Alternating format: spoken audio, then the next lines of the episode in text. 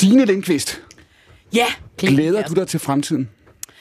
Øhm, ja, det synes jeg faktisk, jeg gør. Jeg synes, jeg gør det mere, end jeg har gjort øh, i lang tid, fordi jeg på en eller anden måde, så er jeg nået sådan et sted i mit liv, hvor der er kommet øh, mere ro på. Altså, jeg er blevet mere rolig, fordi jeg ligesom føler, at jeg et eller andet sted så, har nået det, jeg skal. Så der, okay, så du har altså dit eget liv, og så når du ser ud på verden, glæder du dig til verdens fremtid?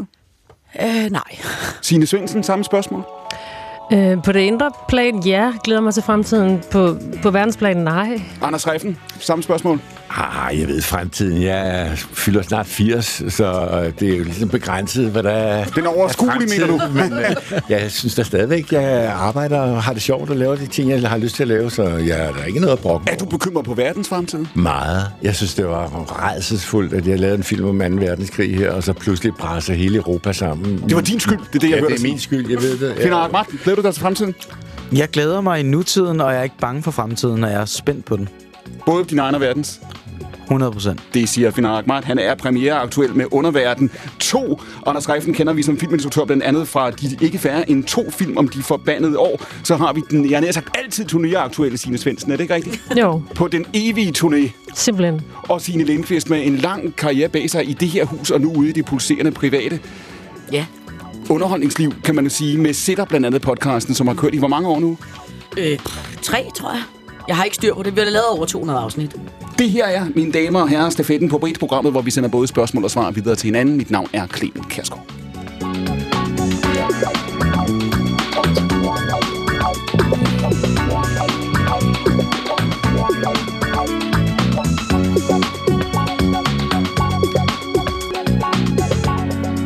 Finder Ahmad, hvad er det, som du har lært i dit professionelle liv, som du er stoltest af at kunne, du ikke kunne før? Jeg tror, jeg kan sådan fortælle historier ret præcist, og, og, og fra en start til en slutning, og det, det, det har jeg lært altså gennem ved at gøre det rigtig, rigtig mange år. Og det er sådan en evne, der hjælper en, hvis man er til en middag, et værtshus, et radioprogram, alle steder. På en date? på en date. Ja. Øhm, så det har sådan forbedret mit liv, fordi jeg er blevet en bedre formidler. Det kunne du ikke. Der var en gang, hvor det her faldt dig sværere. ja, men altså, jeg kunne det på sådan en amatøragtig måde i, i skolegården, hvor jeg skulle forklare, hvem der skulle spille hvor, og hvordan. Og jeg var altid sådan en lidt prøvet at iscenesætte lejen eller kampen. Men, men jeg havde slet ikke den selvtillid og den forståelse af mig selv. Så på en eller anden måde, så, øhm, så tror jeg, det er det, jeg er allermest glad for. Så at du, at ligger der i det, at du nu ved både, hvor du skal starte og hvor du skal slutte?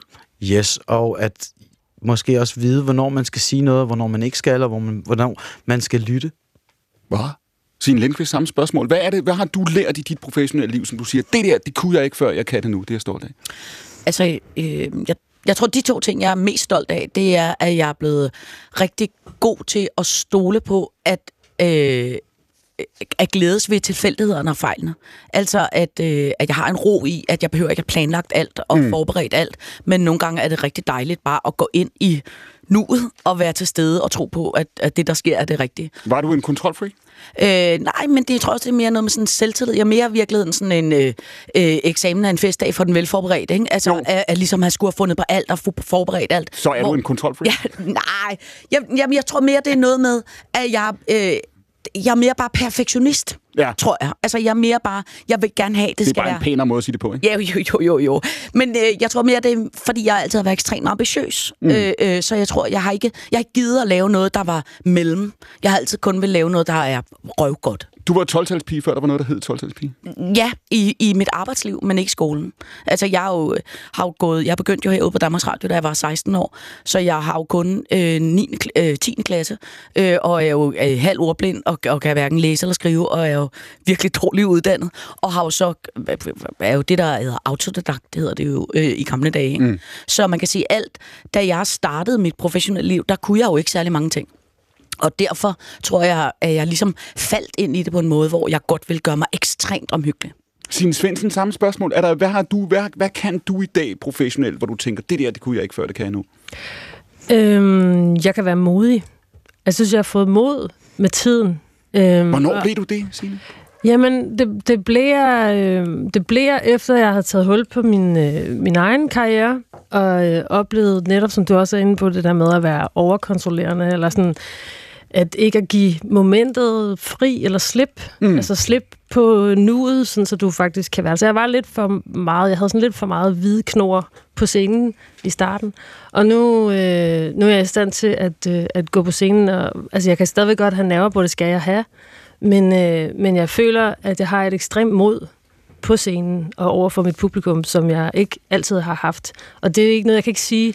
Der er ikke sådan en incident, der siger, det var der, jeg fik det. Nej. Men, men det er bare kommet stille og roligt ved at opleve, at, øh, at mod er en, en sindssygt dejlig ting øh, at, at have med ind på scenen. Publikum kan godt lide det. Og det er noget, man kan øve sig i, ikke? Jo, det kan man faktisk. Øh, man kan øve sig i ved, ved ligesom at turde fejle, Mm. øh, og opleve, at man ikke dør af det. Ja. Og så tænk tanken, at de kan ikke slå dig ihjel. og nogle andre ting omkring død.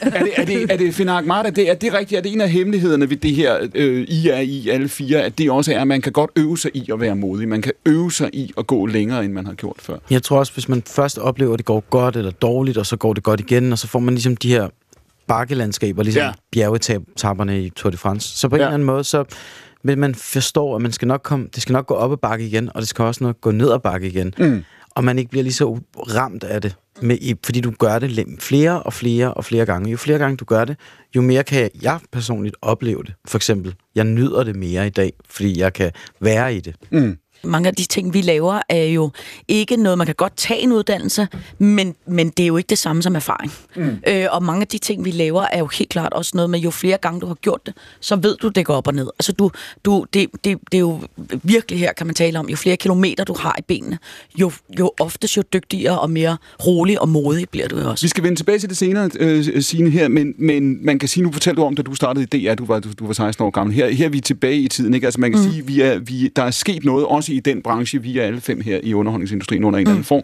Øh, der er sket noget i den her branche. Der er foregået en, en fragmentering, mm. som er, er accelereret, og der er sket noget de sidste 10-15 år, hvor man må sige, dem, der står og venter på, at de gamle dage kommer tilbage, de tager fejl. Ja. Ikke? Jo. Altså, jeg interviewede Thomas Helmi for nogle år siden, det, det er 15 år siden måske, så sagde han, jamen selvfølgelig er det blevet anderledes. Der er ikke nogen, der kommer med den kontrakt, hvor du skriver under, ligesom, altså når Muppets kommer til Hollywood, de får en kontrakt, hvor man skriver under, nu bliver jeg rig af program, jeg skriver under her, ikke? Ja. Altså, sådan er det ikke længere. Kan du savne det, Signe? Kan du, kan du savne den måde, det var på? Altså, øhm, jeg tror ikke for mig selv. Altså, det som jeg egentlig synes, der er det, det der er det positive ved det, det er, at, at ved alting er blevet meget nemmere i underholdningsindustrien, mm. så bliver det også meget mere, der er der mange mere, flere forskellige tilbud, og det synes jeg er rigtig dejligt. Det som jeg, øh, det, som jeg personligt selv synes, der er rigtig ærgerligt, det er, at øh, jeg synes, det jeg kan samle, savne fra de gamle dage, var, at det ligesom var mere kultur bidragende, mm. hvor man kan sige, at i dag er det mere beregnende. Altså, hvor mange, øh, altså, hvad skal man, hvor, hvor mange slags mennesker vil kunne lide det her. Det her har fungeret i udlandet. Mm. Øh, øh, hende der har mange følgere på de sociale medier. Hvor man kan sige, i gamle dage, der var der mere, der hyldede man mere sådan noget originalitet. Altså, øh, Gunnar Ville laver et program, der hedder Farver og Striber. Der var ingen, der fattede, hvad det handlede om. Men det var sgu ret fedt, fordi det bidrog med Skrumpen et eller fra andet. det rum. Ja, Ja. det bidrog med noget, hvor man tænkte, gud, sådan har jeg aldrig tænkt over tingene. Sådan et program, tror jeg... Postkassen, der slikkede sig om munden, når den fik breve ind. Ja. Sådan et program er der jo aldrig nogen, der vil lave i dag, fordi man vil sige, altså det er der ikke nogen, der vil se. Altså i dag går man efter popularitet af, af, et, af et kvalitetsstempel og ikke originalitet. Men har det Jeg ikke... ved ikke, om jeg er helt enig i. Nej. Hvad siger du? Det ved jeg ikke, om jeg er helt enig i. Nej. Jeg synes faktisk, at jeg har ikke, jeg savner ikke de gamle dage. Jeg synes, det var en lukket klub for meget få. Jeg har ønsket disruption. Fordi jeg har ønsket flere forskellige mennesker være tage en del af kulturen, og det synes jeg faktisk, vi er opnået nu. Der er meget flere, der er meget større variation af, hvem der bidrager til kultur. Og hvis man så skal sammenligne den kultur dengang med den kultur i dag, så er jeg ikke helt enig i, at den her kultur er kun orienteret mod det populærkultur. Der er også en musiker som Hans Philip, der har udgivet noget musik, der er virkelig godt. Han bidrager til kulturen og den danske musik på en ny måde. Mm. Det, altså der, så der er masser af eksempler på noget, der er dybt. Nu mente jeg også faktisk primært fjernsyn. Altså, øh, Nå, øh, men vi snakker om kulturen. Sorry. Ja. Øh, Altså, jeg ved ikke, Men, det er, jeg men du sige, siger, du siger Finar, da du, da du kommer ind i det, da du banker på døren der for nogle år siden, der, siger, Ja. der oplever du, at det, det er en lukket klub. Ja, fuldstændig. Det var alle kender alle, og jeg ved ikke, hvem, jeg kender ikke nogen. Så jeg tænker sådan, nå okay, måske burde det også være lidt anderledes. Det betyder ikke, at alle dem, der var der, skal væk. Mm. Men det er klart, at når jeg siger disruption, så vil jeg gerne ligesom kaste nye ting i maskinen og ryste lidt i det, og hvis man kan prikke til det, hvis man kan påvirke den virkelighed, bare lidt. så synes jeg, det er spændende. Anders Refn, da du træder ind i dansk film, nu er vi et godt stykke tilbage her, ikke? I forrige årtusinde. I, det, ja, vi er tilbage i det, i det sidste århundrede, i det sidste årtusind, som du siger. Hvad er det for en filmbranche, du møder der i starten af midten af 70'erne? Jo, det var ret fantastisk. Jeg var heldig faktisk, fordi jeg kom ind på et studie, der hed Palladium, øh, fordi min bror havde åbnet den første art cinema i København, der hed Kamera Bio, som lå ude på Sønder Boulevard. Fordi man, man så ikke kunstfilm altså, i, i, i den periode der. Det var meget sporadisk, hvad der kom til. Men han lavede så den der biograf, og han var kommet ind på noget, der Flamingo-film ude i, i Nærum, hvor han havde fået job som toneassistent. Og det var måden at komme ind i branchen på, at man skulle finde en eller anden, skulle kravle over stakit et sted på de der studier, der var dengang, og så prøve på at gøre sig uundværlig på en eller anden måde. Jeg startede med en kost i hånden på Palladium på Søjer 17 og så Ole Søltoft deflorere Gita Nørby i pyjamas Ja. øh, i Søjer 17, øh, hvor jeg bare, bare rundt på bogkasser og farede op og så videre, og sprøjtede vand på vinduerne, når det regnede og sådan noget. Hvad er årstallet det? Det er s- 65, 1965. Og så var det, at, øh, at jeg øh, selvfølgelig kæmpede mig op i rækkerne og blev så instruktørassistent og, og kom så også ind i klipperummet, som var et heldigt sted, hvor ingen ellers måtte komme. Mm. Men der fik jeg masset mig ind også, og fik mig masset hen til klipper, og fik lov til at trykke på knapperne og klippe og så videre. Og så var det, at filmskolen kom, så var det, at de kollapsede de der gamle filmstudier. De kunne ikke få det til at løbe rundt længere. ASA, Palladium, sagde Nej, og det- Novaris, og de, hvad de alle sammen hed, ikke? Fordi de døde af åndnød og fantasiløshed. Og så var det der, at der kom en filmlov, hvor man pludselig fandt ud af, at hvis man skulle have et sprog på dansk filmlæret, så Ja. måtte vi nødt til at støtte dem staten. Og det havde svenskerne nemlig gjort med en filmlov, og den kopierede vi så til Danmark, og fik så statsstøttede film, som gjorde, at man kunne ligesom også starte en filmskole, og det var nemlig grunden til, at der pludselig kom et helt nybrud i, der kom en helt ny bølge af filminstruktører, som den allerførste bølge dansk nyere film. Det var den, jeg var medlem med, sammen med Bille August, Søren Krav Jacobsen, Morten Arndt, Fred mm. og en, Gert Fredholm, en stribe andre instruktører. Og, og det, det skifte der, fordi det er også det, når vi taler om det her med, at der er ting, der går under i de her år, der er ting, der bliver anderledes. Du beskriver jo det samme, ikke? Det, det du lige har beskrevet, er de gamle filmstudier. Det er Morten Kork-filmene, ikke? Det er... Ja, heldigvis. Ja. Ja, og, men også altså, folkekomedierne i den. Vi husker jo på grund af Olsenbanden, så, så er øh, står 70'erne tilbage som en form for folkekomediens øh, øh, guldalder. Hvad det i, i princippet også var kvalitetsmæssigt, men det, det lukkede også fra den ene dag til den anden, ikke? Altså, så var det væk. Det, jamen selv Olsenbanden kunne heller ikke løbe rundt. Altså, de blev- også nødt til at stoppe med dem i en periode, ikke? fordi de ikke kunne skaffe penge til det. Ikke? Så, så det var en, en, en generel krise, ikke? Som, som, som, øh, men som, og ud af alle kriser kommer det jo altid noget godt, fordi der, der kom så pludselig et helt nybrud, hvor vi også begyndte at arbejde helt anderledes, øh, inspireret af den franske nye bølge, og de tjekkiske nye bølge, og de andre, de der impulser, de var jo fuldstændig... Det var uartigt at tale om kunst ude på de gamle studier. Der, der, det, det blev kaldt for bulgarsk kortfilm, eller noget som... Ja. og det- var ikke noget, man skulle beskæftige sig med overhovedet. Og da jeg ikke kom ind første gang, jeg søgte på filmskolen, så blev jeg op, optaget, modtaget i triumf ude på Saga Film. Kom tilbage til gutterne i, og få en bajer og sidde sammen med de andre drikke sig i hegnet. Ikke? Men, men der var nye tider på vej, heldigvis. Du siger det her med, at, at så kommer du også over til, øh, til klippebordet, og du har jo tilbøjet, hvis man slår dig op i dag på øh, IMDb og siger, hvem er du, hvad har du lavet, så er du instruktør, men i den grad også klipper. Hvad får du over til klippebordet i første omgang? Fordi det er, jo, det er jo ikke der, skuespillerne står, og det er ikke der, altså, der er mest glamour? Men det er jo det, der, er det, er det magiske sted overhovedet. Det er, der, det er den sidste gennemskrivning af manuskriptet. Det er ikke klipbordet. Det er, det er den fataleste fase overhovedet. Alle andre processer i filmen er med til at bygge op og bygge op og finde på og facettere tingene og gøre det mere komplekst og interessant. Men i klippeprocessen, der skal du kondensere. Der skal du altså skære alt det væk, som øh, ikke er vellykket.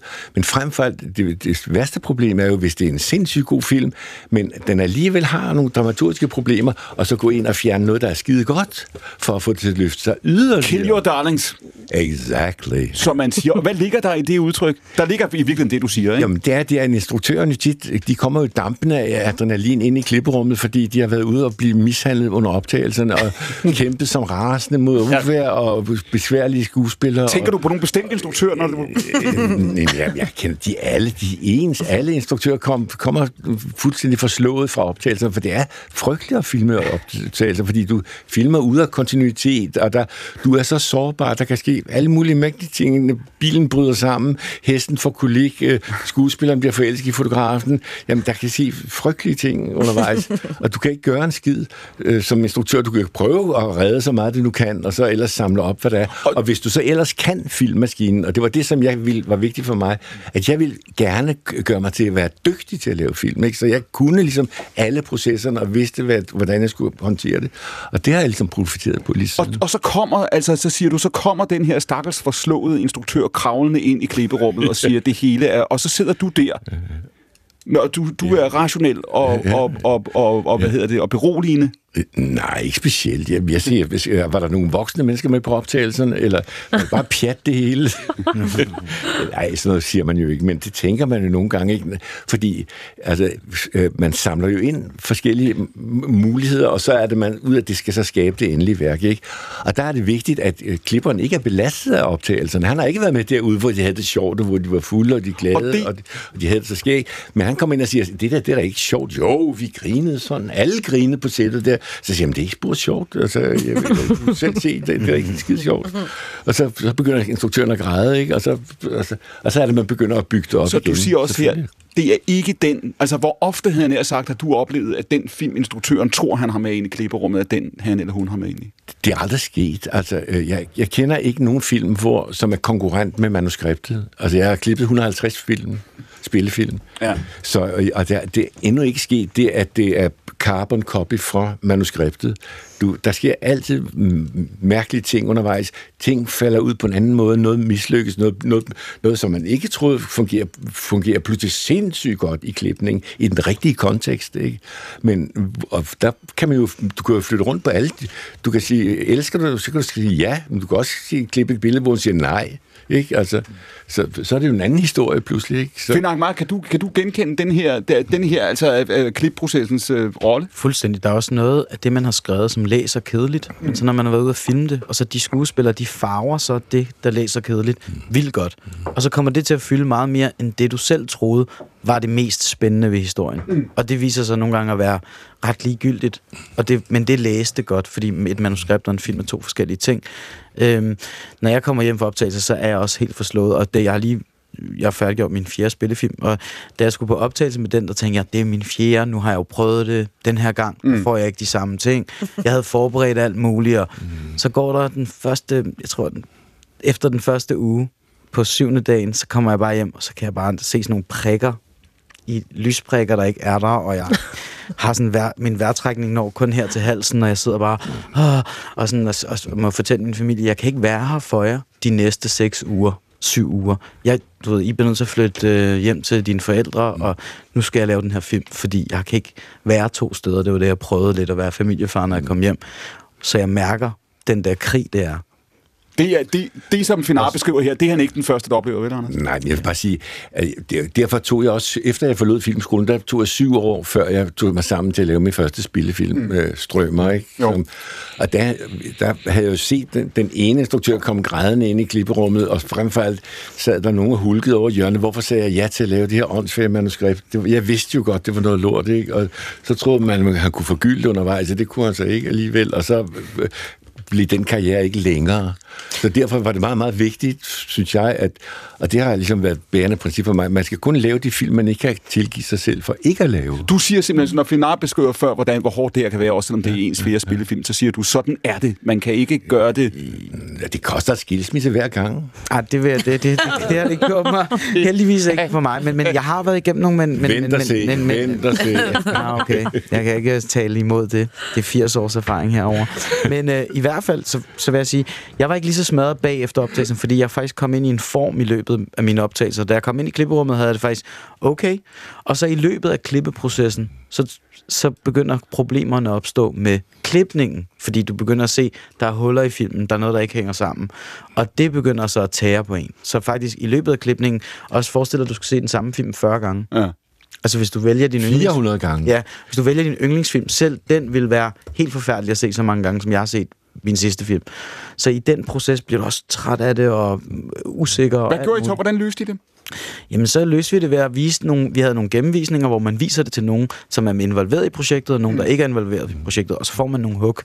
Man får nogle noter på de her forskellige klip. Og nogle gange, så kommer man hjem, og så har man feber, og så har man det vildt dårligt. Og så rejser man sig op dagen efter. Og det jeg gør, det er, at så dårligt som jeg får det, er at vise en ufærdig film. Mm. Den energi, eller de, den følelse, bruger jeg til at fikse det, fordi det gør mig urolig. Mm. Så går jeg ind i klipperummet, og så har jeg faktisk altid nogle svar, fordi jeg får det så dårligt af at vise noget dårligt. Var du i tvivl om, Anders, før du laver Strømmer, som er din, din første spillefilm som instruktør, at du, er, du siger før, at du ventede du bevidst Jamen, jeg, jeg har set, hvor, hvor meget folk slog sig, og fordi de ikke havde forberedt sig ordentligt. Ikke? Og så derfor så var jeg vanvittigt omhyggelig med at forberede mig, og jeg gennemførte det punkt og prikke på, på klokkeslæt med, med, med, altså ikke noget overtid eller noget som helst, og, og, og, og det gik altså heldigvis godt, men, men, men, men, men det, var, det var, du skal også være heldig for at være instruktør. Altså, det kan ikke nytte noget, du bare kun er dygtig. Du skal fandme også, ligesom Napoleon, han ville kun have heldige generaler. og, og, og det er også klogt at have heldige folk på, på holdet, og dygtige folk. Men, men, men jeg synes altså, at det vigtige er, at man kun laver de film, som man virkelig selv brænder for, fordi du har en vis portion følsomhed, mm. og den kan du slide ned. Du kan spille et instrument falsk også. Øh, man, man må, du, en instruktør skal gå ind med hud og hår for sit projekt. Og da du laver strømmer her, den kommer ud i 76, og nu er vi vant til, at vi har været vant til i nogle årtier her, at der er krimi-stof på alle sider af os, ikke? Altså lige meget, hvilken kanal vi tænder for, så er der. Ja. Men da du laver den, der er det, du beskrev den danske filmbranche før, den, den er godt nok et andet sted end, end det her. Hvad er det her for en film? Hvordan bliver der set på den? Det, men det var, det var der, distributøren der fra Warner Metronome, øh, Sten Gregers, han sagde til mig, du er godt klar over, at det her bliver verdens flop, den her. Du skal ikke regne med noget som helst på den film. Fordi der er ingen, der gider se noget om en politibetjent i Lyngby. Det kan du godt glemme. Mm. Der er ingen, der går i biografen for at se noget med en dansk politibetjent i Lyngby, der afslører nogle svindlere, eller hvad nu råder sig ud i. Men det skete det ikke modsatte. Den bragede afsted, og vi fik tre bodiler, og den blev solgt internationalt til Amerika og til Canada. Og... Ja, hvordan var det nu, I, I klarede den? med at få den ud på det internationale marked? Ja, det var min bror, Peter, der, som øh, havde Grandbiografen, og som var så well-connected i Cannes, så han øh, øh, kendte nogle af de der engelske kritikere, der var der, og de var så med til at, at tale filmen op, og så fik han, vi solgte den altså til, til Amerika. Men dengang synes man ikke, det var noget særligt. Jeg kan huske, min producer, hun lå nede på stranden, og så hun sagde, men, skal vi, er, det, er det virkelig besværet værd? Altså, der er ingen, der gider at se danske film for fanden. Og så siger jo, der er. Så, altså, vi skal op på Carlson og skrive under. Og jeg var så nervøs, at jeg ikke kunne holde på kuglepinden, for jeg var også medproducent på filmen. Så den slippede hele tiden af hånden på mig, men så fik jeg altså underskrevet, og fik vi solgt den, og det var da jo kun godt. Og Strømeren, som har titelrollen her, er spillet af Jens Ocking. Hvem er han på det her tidspunkt? Han var en totalt ukendt skuespiller på det tidspunkt. Han havde haft en enkelt birolle i en film, der hed 19 Røde Roser, hvor, ja. hvor han havde modtaget en bodil, som man ikke ville tage imod, fordi han syntes, at instruktøren var håbløs. Men øh, da han... Det er så man en principfast skuespiller, ikke? Jo, det må man sige. Det må man sige. Altså, men han var han, skuespiller med dødsforagt, ikke? Altså, og, og jeg lavede senere hen 10 år efter, lavede jeg, tog jeg faktisk den samme karakter op igen i den tv-serie, der hed En gang strømmer, ja. som underholdningsafdelingen i Danmarks Radio lavede. Og der var, i stedet for at finde på en ny figur, så tænkte Flemming Kvistmøller og jeg, at det kunne være sjovt at tage, øh, hvor, som skrev manuskriptet til Strømmer også. Vi synes, det var sjovt at tage ham ud af den tosanstalt, han ender på til sidst i, i spillefilmen, og så putte ham ind i paskontrollen, hvor han sidder der og drikker porter i sin termokande og, og siger velkommen hjem til og Danmark han... og stempler, og skal ikke rodes ind i en skid, og så bliver han alligevel rodet ind i noget. Ikke? Og da han kommer i, da I, da I genfinder ham her ude i paskontrollen i ja. Kastrup Lufthavn på det tidspunkt, ja. hvor han flytter med en, en stewardesse, hvis hun ja, har. Præcis. Og netop, det ene ja. andet, og han er, er egentlig far og ting og sager osv. Der er han også en mand, Anders, ikke, som er vågnet op i en tid, der ikke er hans, og et samfund, der ikke er hans. Ikke? Det er blevet 80'erne, det her. Det er et, et samfund, hvor, hvor, hvor øh, pengene spiller en ny rolle, og han har svært ved... Han er i virkeligheden en mand, der, der er gået ind i en, en nutid, han ikke helt kan genkende, Præcis. og i Danmark han ikke kan genkende. Det, panserbassen er, er, er, altså den gamle øh, politibetjent, det ja. han, han kan godt forstå den kriminalitet, som er på gadeplan. Ja. Altså, hvis nogen, der stjæler nogle ævler, eller ja. en pære, eller en cykel, eller sådan noget, det kan han godt.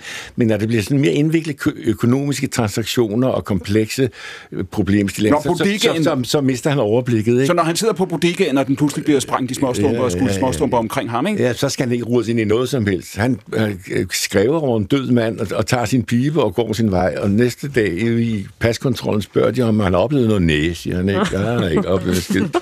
Og, og, og, så videre. Og så bliver han selvfølgelig rodet ind i Men det, som var interessant, det var jo også, i 70'erne gik de danske politi jo ikke med våben. De, de gik med knæ, en højst en knæ knibbel i lommen.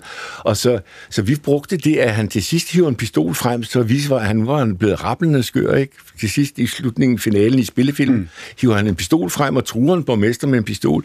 Og det var altså fuldstændig uhørt, ikke? At der var en vild diskussion blandt de professionelle politibetjente, og en politibetjent ville gøre sådan overhovedet, men det brugte vi. Men i ja, 80'erne, hvor vi lavede engangsstrømmer, mm. altså 10 år senere, der skød alle på hinanden. Der var bandekrig på Nørrebro, og der var øh, raids, og der var likvideringer, og der var, var virkelig gang i den, og det var det, vi så ville skildre i den der tv-serie, som hedder Engangsstrømmer. Engangsstrømmer, som jo også i virkeligheden bliver, nu beskrev du før, hvordan den filmbranche, du var kommet ind i 15 år før, var den gamle filmbranche, ikke? Og man kan sige, at Engangsstrømmer i dag står på det der tidspunkt i virkeligheden lidt også genremæssigt, udtryksmæssigt som et, et billede af fremtiden, både i den i den samfundsskildring, samtidsskildring, den giver, men også genremæssigt. Ikke? Præcis, og vi vil så fra at være det, det lokale kriminelle miljø, så ville vi lave det til det multi-internationale miljø med våbenhandel og narkotika og så videre, og, ja.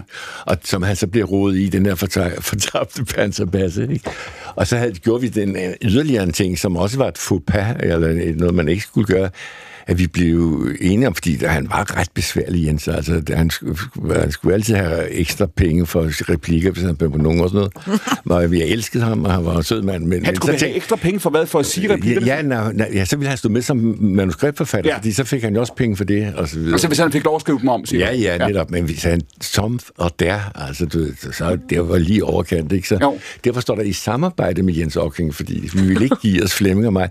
Men så var det, vi tænkte, hvad skal vi nu gøre med ham? Skal han nu blive en held, så vi skal lave, altså strømmer 3, 4, 5, 6, 7, 8, 9, 10. Mm. Nej, vi slår ham sgu ihjel. Fordi øh, det, har, det har vi ikke prøvet før. Altså, og, det, og Olof Palme var lige blevet slået ihjel. Øh, så, så, så, så hvis der er nogen, der vil af med en dansk politibetjent, der ved lidt for meget, så kan det selvfølgelig også lade sig gøre. Så, og det tog vi så med, og det blev, blev virkelig en... Øh, folk blev rasende. Hvad er det, vi ser på tv-skærmen, når vi hører den musik, vi hører nu? det... Oh. Anders, det, det, det, det, det er introet, det er vores, vores title melodi, øh, ja. som Kasper Vinding, min stedsøn, min kære stedsøn, der har, har lavet og, som, og vi ser Jens Arnsen i slow motion. Ja, ja, der løber afsted efter nogle forbrydere, ja. For... Den kommer her. Lars Muhl, Kasper Vinding, tjek det Angsten er en isblomst i dit sind Sjældent flammer svindler med dit liv. Selv i flammer. Spinder frygt i sit net. Du skriger i dine drømme. Men natten den er død. Selv i flammer.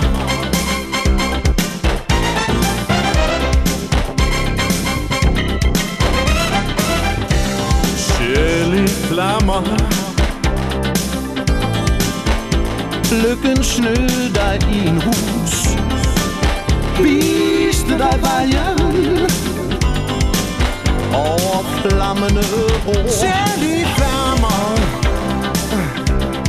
Oh, Gik over en nat. Fik fingrene brændt. Nu ved du selv Er skabt af papir.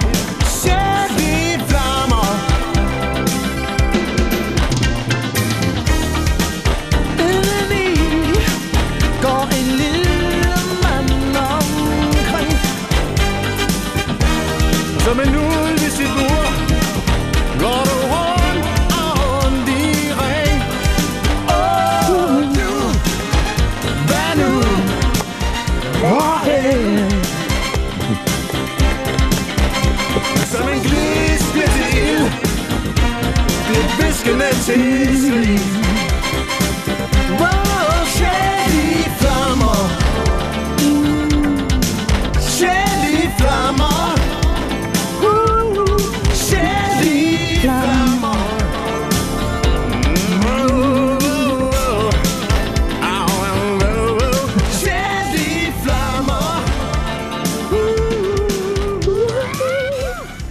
Man ser for sig flere væltende hvide Opel politibiler her, end Lasse Spang Olsen drømmer om, om, om, om natten. Ja. Signe Svendsen, du sad og sang med her undervejs. Ja, ja, det er så længe siden, jeg har hørt den. Altså, nu ved vi, at sjælen er skabt af papir. Ja.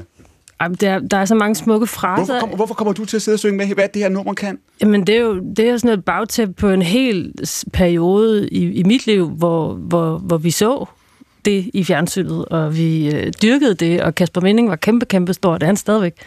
Men øh, ja, det er, det er sådan, at stilmæssigt er vi et sted på den danske musikscene, hvor de virkelig har fat om battet. Mm. Altså, og især Kasper Vinding har, ikke? Ja. I den periode der, det Og er... det er jo også det er et nummer, som der er ligesom ikke noget andet. Der, er ikke, der, der kommer ikke rigtig noget før, der kommer ikke Nej. rigtig noget efter. Det står, det lå jo altså nummer et. Jeg ved ikke, hvor, hvor lang tid. Han fik også en Grammy for det. Ja, det kan jeg da godt Det forstå. er en, en, en, en, og Signe, du siger, det var også en, en, fordi den serie, nu hørte vi Anders beskrive den før, den står også på det her tidspunkt som et, altså et stykke stilhistorie, ikke? Mhm. Mm-hmm. Altså, som, som, som er, selvfølgelig også har, altså er i familie internationalt med Miami Petroleum og Hill Street Blues, og så man kan godt se, der er inspirationskilder, men det står også unikt. Hvad er det for et Danmark, det beskriver? Hvor gammel er du, da du ser den her, Signe? Jamen, det kan jeg sgu lige pludselig ikke huske. Jeg kan bare huske, at jeg var meget vild med Jens Arnsen. Så jeg har givetvis været lidt for lille til det i virkeligheden.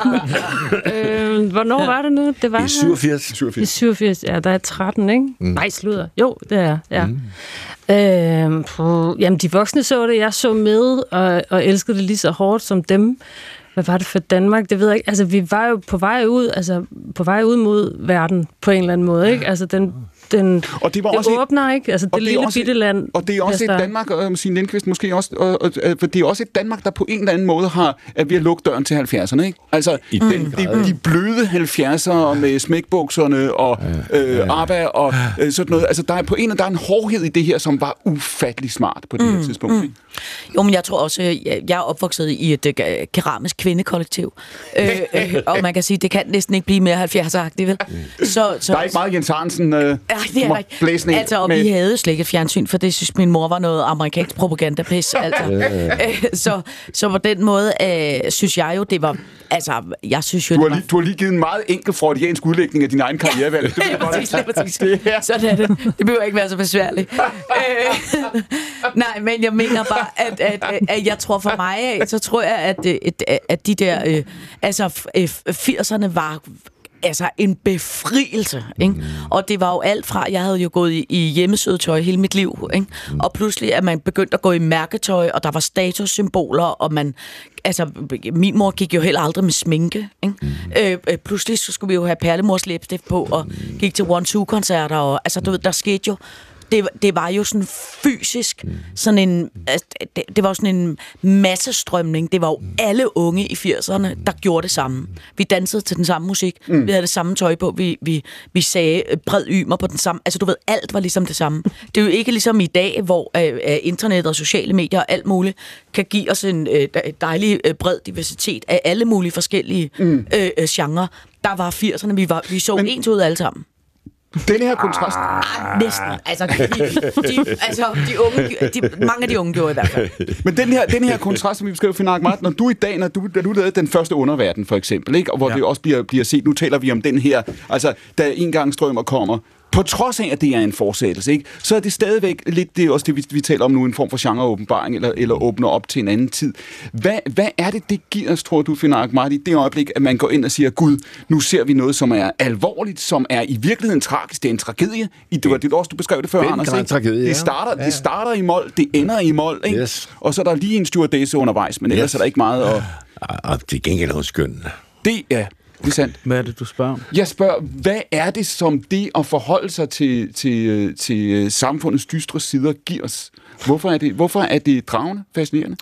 Det ved jeg ikke, det tror jeg bare, det har været tidens morgen, hvis man tænker på gamle skrifter, altså Gilgamesh eller græske fortællinger, eller sådan, det er jo bare tragedier, og vi er, vi er draget af det. Vi er Ja. draget af det mørke og det farlige. Jeg tror, det er fordi, på en eller anden måde får vi udlevet det gennem litteraturen og filmen og musikken og sådan noget, så vi kan have det roligt udover. Så jeg, jeg ved ikke, og så jeg bliver også påvirket af at se vold, læse om vold, krig, forskellige slag, der er mm. i verden og i Danmark.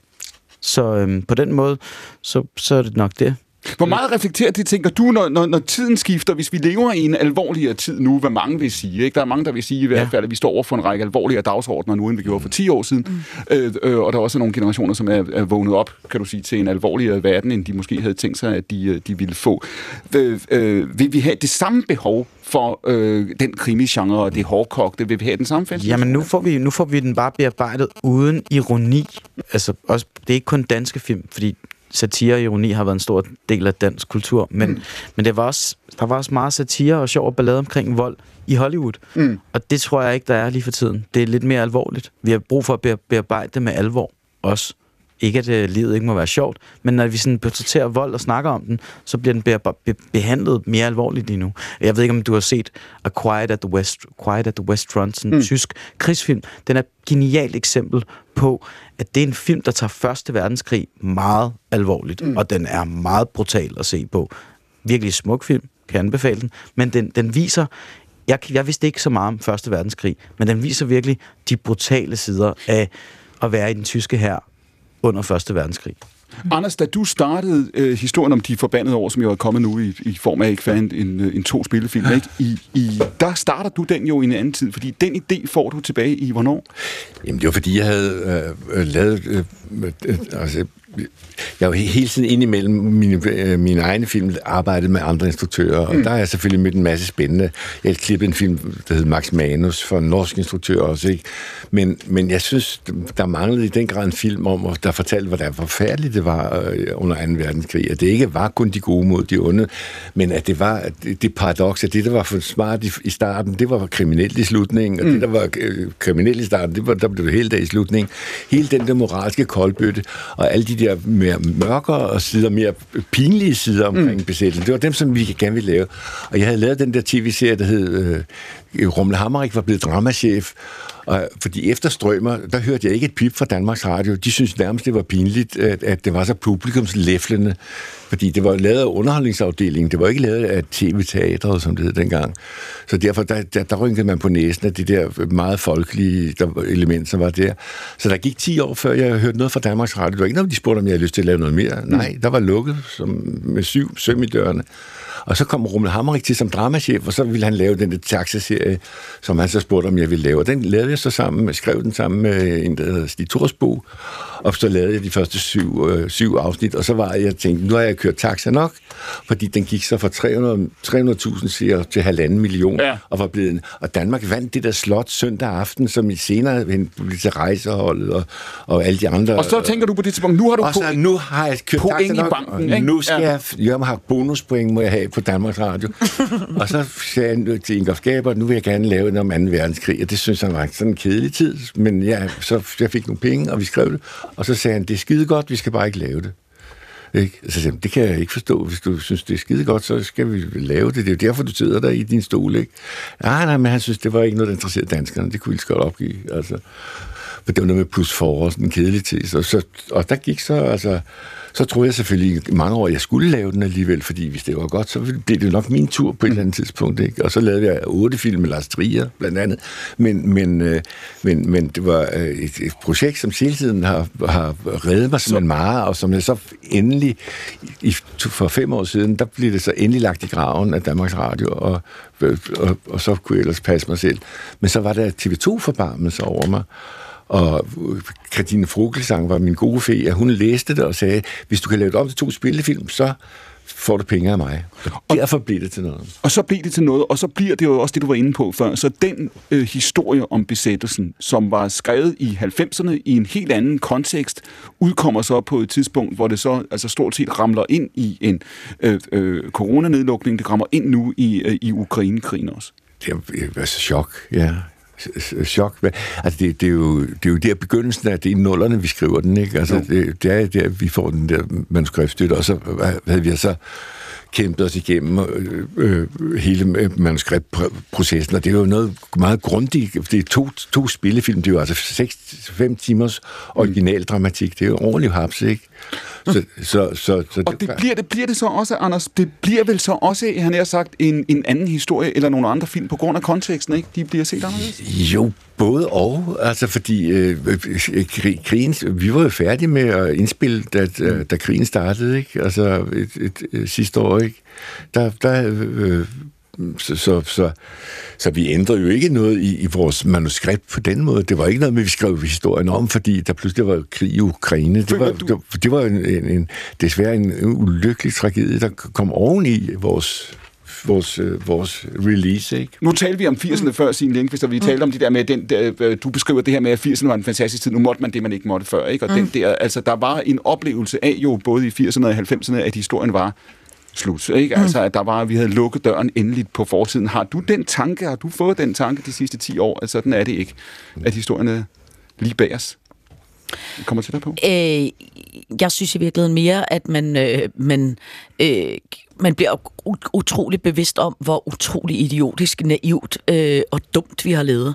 Øh, og gud, hvor har vi skabt mange problemer for os selv og for vores børn og for øh, den fremtid, der ligger foran os. Det synes jeg egentlig, hvor man kan sige, jeg synes mere, altså f- 80'erne og 90'erne var så na- på en eller anden måde så naive. Det var mm. som om, vi troede på, at vi bare kunne gøre alt muligt, og det havde ikke nogen konsekvenser. Mm. Og så pludselig så står vi nu her i mm. øh, lort i lavkage øh, og høje problemer til halsen. Ikke? Og det skulle vi måske have tænkt over før. Så du siger, at de er ikke de gamle problemer, det er de nye i virkeligheden? Ja, ja, altså på en eller anden måde er det jo de gamle problemer, men de er jo ligesom blevet vores nye problemer. Mm. Fordi det, vi, vi, vi, vi har jo ikke været særlig gode til på nogen måde egentlig at være sådan specielt kvikke. Ikke? Og, og det vi oplevede i virkeligheden, siger du, det vi oplevede som en periode, der var præget af, af, af glæde og af forbrug og fremskridtstillid, ja. Ja. hvad du vil kalde det, har viser sig nu i virkeligheden Ja, retrospektivt. nogle, nogle frygtelige tømmermænd, der kom der. Ja, ja, men lige Altså, præcis, lige præcis. Og jeg tror jo, at, vi, at, at, at, at alle os, der var unge i 80'erne og 90'erne, vi havde det jo øh, skide sjovt, og vi følte jo, det var enormt frigørende, og vi synes jo bare, det var vildt fedt med al den amerikanske kultur, der kom til os, og du ved, alle de der, synes vi var vildt frigjort. Men pludselig står vi jo nu øh, også og siger, okay, måske skulle vi måske have egentlig have måske passet lidt bedre på vores danske kultur. Altså måske er der ret mange øh, konsekvenser ved de valg, vi tog dengang, som vi betaler prisen for i dag. Det siger Signe Lindqvist. Hun sidder ved bordet ved siden af den premiere aktuelle film Ahmad, der jo altså er i biograferne med Underverden To Ved bordet sidder også filminstruktør Anders Reffen, og så endnu en Signe, nemlig sangerinde og sangskriver Signe Svendsen. Mit navn er Clemen Kærsgaard, og dette er Stafetten på P1, programmet, hvor vi sender både spørgsmål og svar videre til hinanden.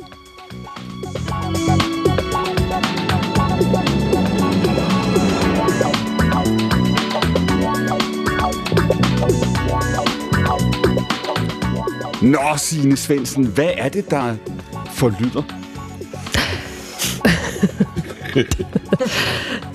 Det, det er skide godt spurgt. Det forlyder. Der er noget, der forlyder. Der er noget, der bliver forlyder. sagt. Ja, der er noget, der... Hvad det, de går og siger nede i byen? At øh, du har fundet en anden. Nej, det, du taler om min sang. Det gør jeg nok. Ja. Øhm, det er... øh, Det forlyder af en sang fra mit forrige album, som jeg har skrevet om et knust hjerte, der ikke er mit. Nemlig min, min farmors. Og øh, en historie, som hun aldrig nogensinde havde fortalt os, men som vi først finder ud af efter hendes død. Hvordan opdager du, hvordan kommer du på sporet af den historie? Øhm, vi skal rydde op i hendes, øh, i hendes ting, efter hun har forladt den her verden, og jeg får så af mine tanter, får jeg så det job, at jeg skal rydde op i hendes undertøj. Det havde jeg ikke lige sådan forberedt mig på. Men, øh, men i hendes undertøjsskuffe finder jeg en æske, som umiddelbart ligner sådan en, du har haft nylonstrømper i, i 70'erne, eller øh, i 40'erne eller sådan noget. Og så åbner jeg den, og så er der breve og billeder, og der ligger en guldring. Og de her billeder er billeder af en ung mand, en ung soldat. Øh, hans hundetegn ligger der også. Og så er der sådan et billede, en af de der helt små billeder, øh, hvor du Og skal... et hundetegn er jo det, man har på i krigen, ikke? Mm. Jo. Så hvis man, når man kommer noget til Ja, og mangler ansigtet eller et eller andet, så kan man finde ud af, hvem det er. ja, præcis. Og så en af de her små billeder, hvor jeg kan se min farmor stå foran hendes barndomshjem sammen med ham her soldaten. Og øh, jeg får den her æske med hjem og læser mig igennem de her breve. Mm. Breve, de har skrevet til hinanden. Og, øh, og jeg finder ud af, at det er en sjællands soldat, der kommer over til Bornholm, hvor min farmor er født og opvokset. Øh, han kommer over i, det må så blive 46, lige efter russerne er taget afsted. Øhm, og de, øh, de møder hinanden til et bal i Kyllingemoren på Bornholm, og øh, bliver hammerne forelsket. Kylling, hvad siger du på at sige det igen? Kyllingemoren, Ja. det er sådan et forsamlingshus. Mhm. Mm-hmm. Og så giver han hende den her ring og lover hende et langt og lykkeligt liv. Men så angiveligt, så der, der sker et eller andet, jeg ved ikke helt præcis, hvad der sker. Øhm, der er i hvert fald et brud, og det her det er i årene lige inden hun møder min farfar. Øhm, det vi også finder efter hendes død, det er en fødselsattest på et lille drengebarn, der bliver født i den periode på Rigshospitalet, som vi ikke kender til. Øhm, men nederst i æsken finder jeg en klade til et brev, som hun sidder og skriver, der hvor han er taget videre. Han skal med den danske brigade øh, ned til Tyskland. Øhm, at der er han, og så, så er de lidt sammen, han kommer lidt tilbage, og så skal han afsted igen, og, og så øh, sker brudet, åbenbart. Øhm, så sidder hun og skriver til ham, øhm, med den her ring liggende foran sig.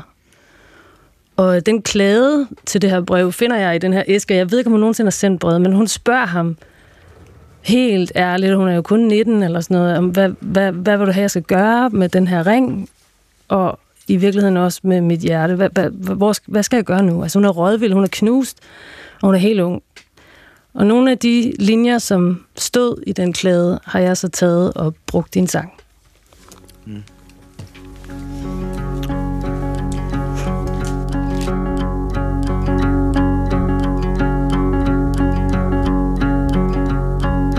Det forlyder, du har fundet en Du har fundet en, der passer bedre ind.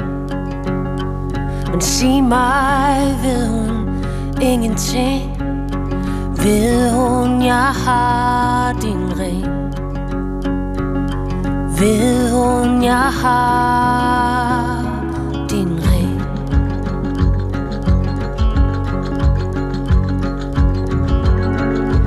Hvor skal jeg nu gå hen? Kan du sige mig, hvor jeg kan finde fred? Hvis hun ligger i din seng, hvor kan jeg så gå hen? Sig mig, hvor er mit hjem?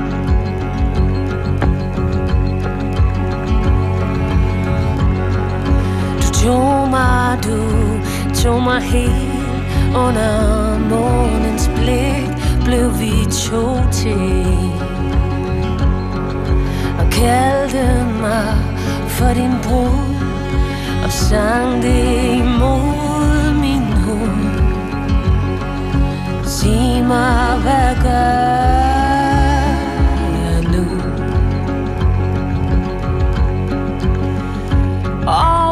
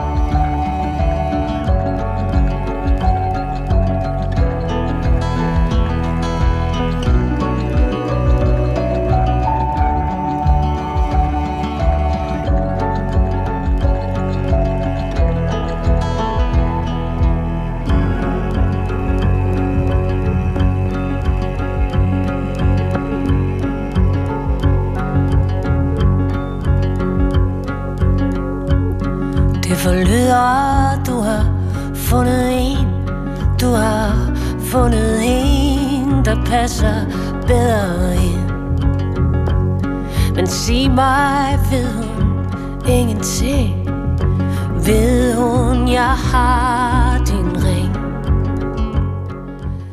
Det forlyder, Anders. Hvad var det, du spurgte Signe om lige før? Om det var en dansk soldat, hun var forelsket i.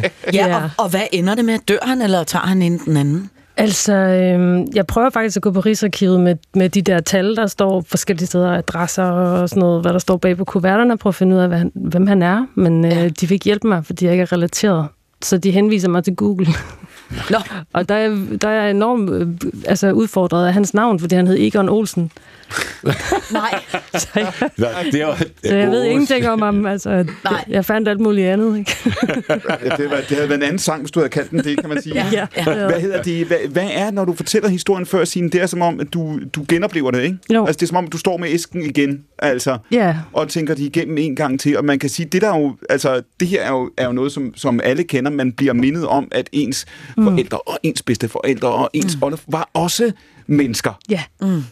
Og, og, øh, og jeg tror, fordi min farmor var sådan rigtig, altså med damme. Altså hun gik med hat og røg store cerutter og kørte en stor øh, mørkegrøn rover. Ja. Og vi var sindssygt mange børnebørn, og vi, vi måtte alt på Bornholm, og det var, det var virkelig sjovt, og hun var altid glad og sådan noget. Men der, inde bag ved det der har jeg så bagefter godt kunne mærke, at der har ligget noget. Mm. Øhm, hun kunne også blive ufattelig vred meget hurtigt. Mm. Øhm, så hun var sådan en dame, sådan en, en sjov dame, og jeg elskede hende rigtig højt, og vi kunne tale om alting. Og derfor undrede det mig også, at jeg aldrig har fået det her at vide. Øhm, Og men... I talte helt frem til, helt frem til hendes død, ikke? Altså, I ja. havde et meget nært forhold, og du Ja. følte ikke, altså, du følte virkelig ikke, at der var nogen grænser for, hvad I kunne snakke Nej, om. nej, vi kunne tale om sex, og vi kunne tale om alt muligt. Altså, hun spurgte ind til alt, og hun var meget, hun var meget sådan fri på den måde. Ikke? Øhm, så for, for mig så havde hun ikke noget, rigtig noget skjul, men øh, hun tilhører jo nok tilhørte en generation, hvor, hvor så noget var skamfuldt. Og så tror jeg nok, altså sådan, skal man tale om, epigenetik, eller hvad man skal sige, altså det der med, at man, at man kan, de, de traumer, som ens øh, forældre oplever, lever på en eller anden måde videre i en. Så det er jo også det her med at skrive den her historie ud, og blive ved med at spille den fra scenen, bliver også en måde at forstå sig selv på. Mm. Giver det mening? I den grad. Ja. Hvad, hvad tænker du, Signe Lindqvist, er vi, er vi, fordi vi bilder os jo ind? Jeg ved, jeg ved ikke, hvad vi bilder os ind. Vi, øh, vi, øh, vi vil gerne være, vi vil gerne kunne styre vores følelser, ikke? Vi vil gerne kunne styre vores sårbarhed, ikke? Mm. Er vi, er vi, lever vi i en tid nu, når vi taler om følelser, som vi gør, når vi taler om ting, som for nogle få år siden tilhørte privatsfæren på mm. en anden måde, og når jeg siger vi, så mener jeg vi, ja, det er der mange, der gør, ikke? Altså, mm. det er som om, at der er blevet åbnet for nogle sluser øh, de senere år. Er, er det udtryk for, at vi er ved at komme mere i kontakt med følelser, vi ikke har haft før? En skrøbelighed, en sårbarhed, vi ikke har talt om før, tror jeg? Øhm, altså, jeg tror faktisk, øh, jeg, jeg tror faktisk, det er, det er blevet sværere at, at, øh, at være menneske end at være menneske dengang. Fordi man kan sige, der var på en eller anden måde, det, det er jo nogle gange lorten ved, at vi alle sammen bliver klogere og klogere og klogere. Vi ved mere og mere. Mm. Vi ved, der kan få flere og flere sygdomme, vi kan få flere og flere øh, øh, øh, diagnoser, vi kan, vi, der er mange, mange flere ting, mange flere muligheder. Mm. Og der, øh, øh, altså, der er det jo lidt ligesom god gamle Biggie Smalls sagde, det var more money, more problem. Altså på samme måde tror jeg også, det der lidt mere simple liv, vi havde dengang, som var dem, du kunne møde, det var dem, du mødte i forsamlingshuset. Mm. Øh, øh, og, og så kunne du skrive et brev, og så var du heldig, hvis han modtog det. Altså, det, jeg tror på en eller anden måde, den der øh, naive øh, verden, vi levede, der var nogen, der levede i i gamle, gamle dage, det tror jeg var meget nemmere, end det liv, man lever i dag. Altså, jeg kan da se mit... Øh, min 18-årige øh, pige, det er da en ting er hendes eget liv, men en anden ting er også det liv, der er på de sociale medier, mm. og hvad folk forventer af hende, og hvad hun forventes af. Altså, mm. hvor jeg, hvis jeg skulle have været ung i at leve i det der, og hele tiden sørge for mm. at være fed og se ud, som om man har masser af venner og har det skide skægt, og jeg er også pisse lækker, og jeg er også vildt god, og jeg er også rigtig skæg.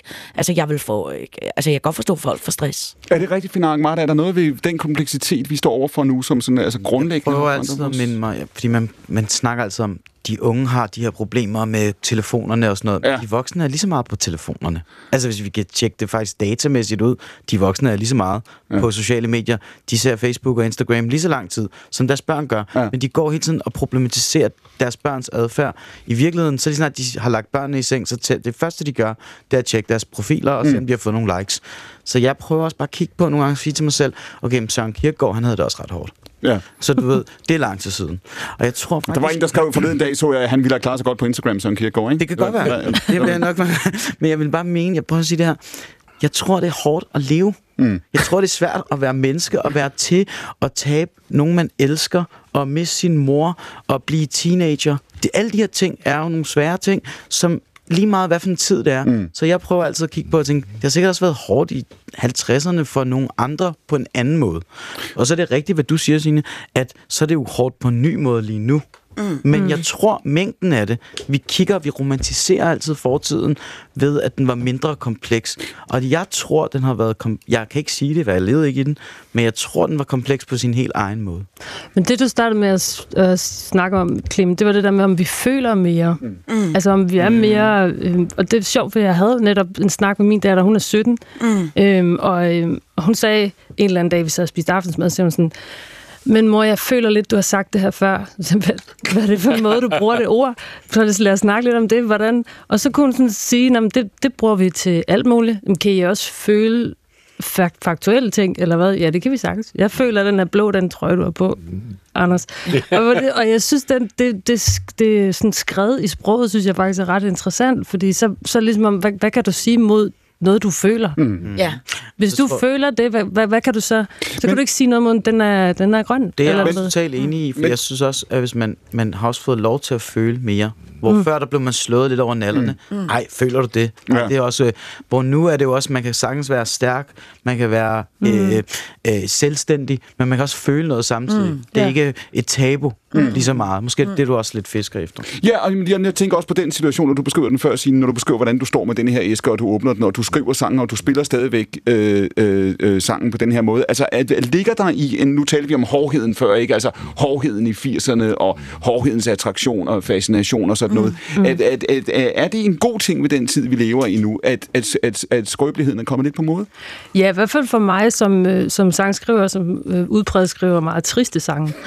øh, så, så er det dejligt, at folk kommer op bagefter og siger, øh, altså folk er ikke bange for at sige, hey, jeg har lige været igennem en skilsmisse, din Ja. plade hjalp mig helt vildt meget. Mm.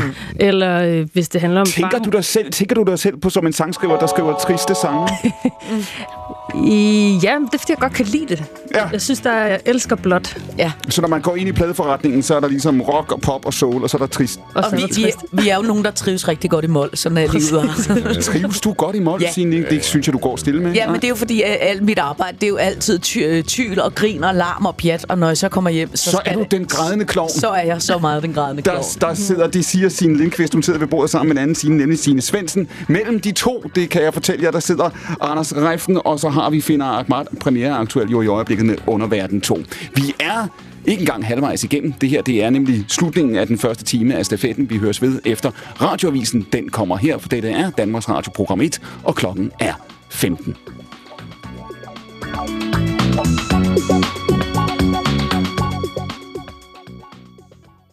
Brinkmanns Brix. Vi lever i et individualiseret samfund. Det er et psykologiseret samfund. Vi bruger psykologien til at løse nogle af de problemer, man står med som individ i et individualiseret samfund. Og det er individorienterede løsninger, der bekræfter det individualiserede samfund, der skaber nye lidelsesformer, som er individuelle osv. osv. Så det kører i sådan en cirkel der. Og det, den er altså svær at bryde, når man først er gået ind i det. Brinkmanns Brix. Kunne du følge med? Det gik rimelig hurtigt. Det er det, der kan ske, når Svend han først begynder at folde sig ud. Onsdag kl. 10 på P1. Det er lyd. Politiet arbejder ud fra en teori om, at der ligger en kriminel handling bag 13-årige Filibas forsvinden. Og netop nu holder Sydsjælland og Lolland Falsters politi pressemøde, hvor de giver en status på politiarbejdet.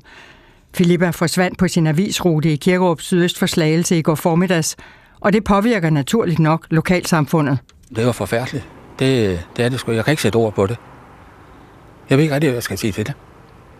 Det var forfærdeligt for forældrene. En lille pige forsvinder øh, på, på en, en, en lørdag formiddag. Det er jo da, ja, det er da rystende. Bogstaveligt talt. Så, så det var da med, ryst, altså med bestyrelse, vi, vi lærte det, og vi så jo også helikopterne, der øh, fløj rundt i går. lød det fra Jørgen Mold Jacobsen og Michael Boris.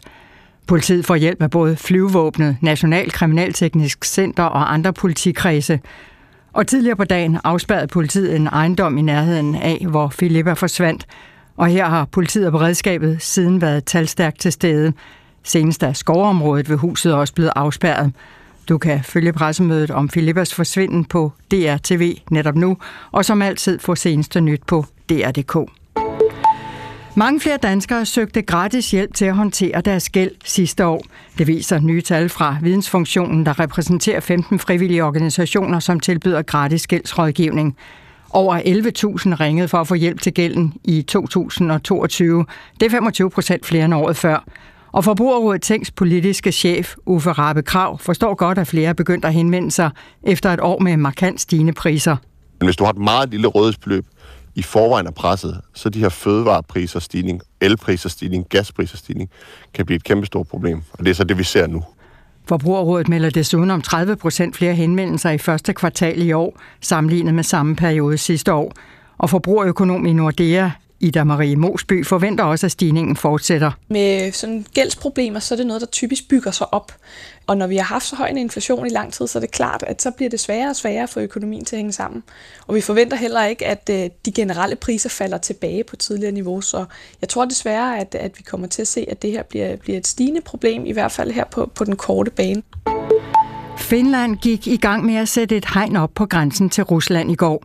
Der er tale om en slags pilotversion af hegnet, som vil være cirka 3 km langt, når det står færdigt. Ud fra den skal grænsevagten så finde ud af, hvordan det endelige hegn skal konstrueres. Forberedelserne til opsætningen af hegnet begyndte i sidste måned, men det var altså først i går, man begyndte at sætte hegnet op. Det skulle klare op med nogen eller en del sol, men der kan stadigvæk komme enkelte byer, især i Jylland, mellem 8 og 13 grader og svag til jævn vind fra nord og nordøst. Det var radiovisen med Nina Høsberg. Signe Lindqvist, jeg forærer dig en tidsmaskine. Hvor tager du hen?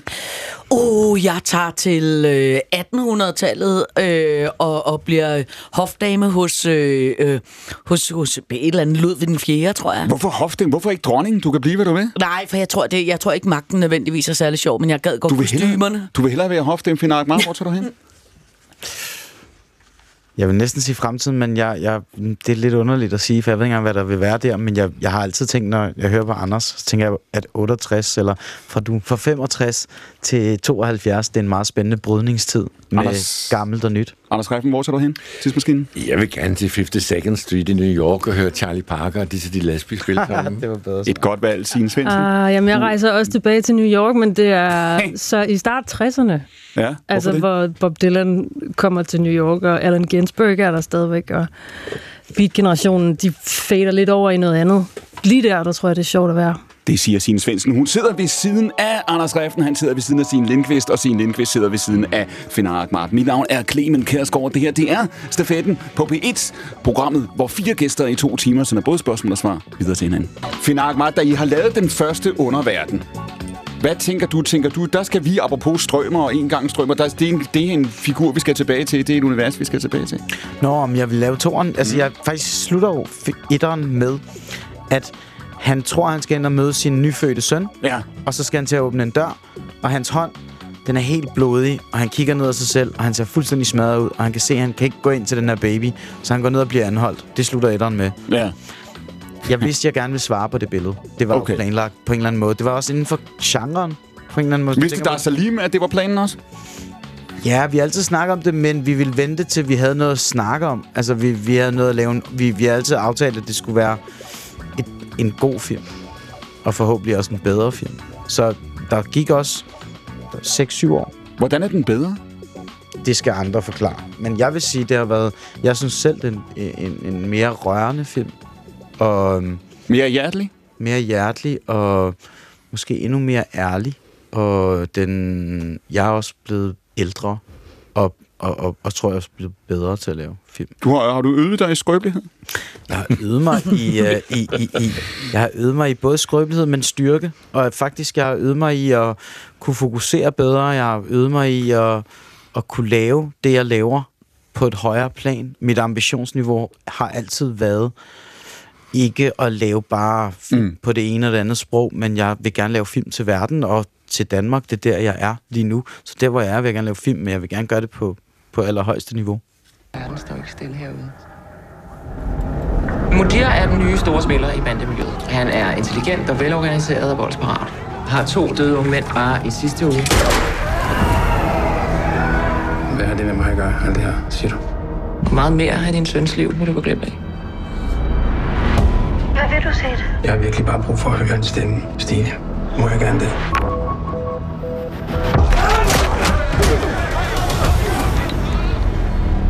Hvis jeg gør det her, ikke mere fængsel.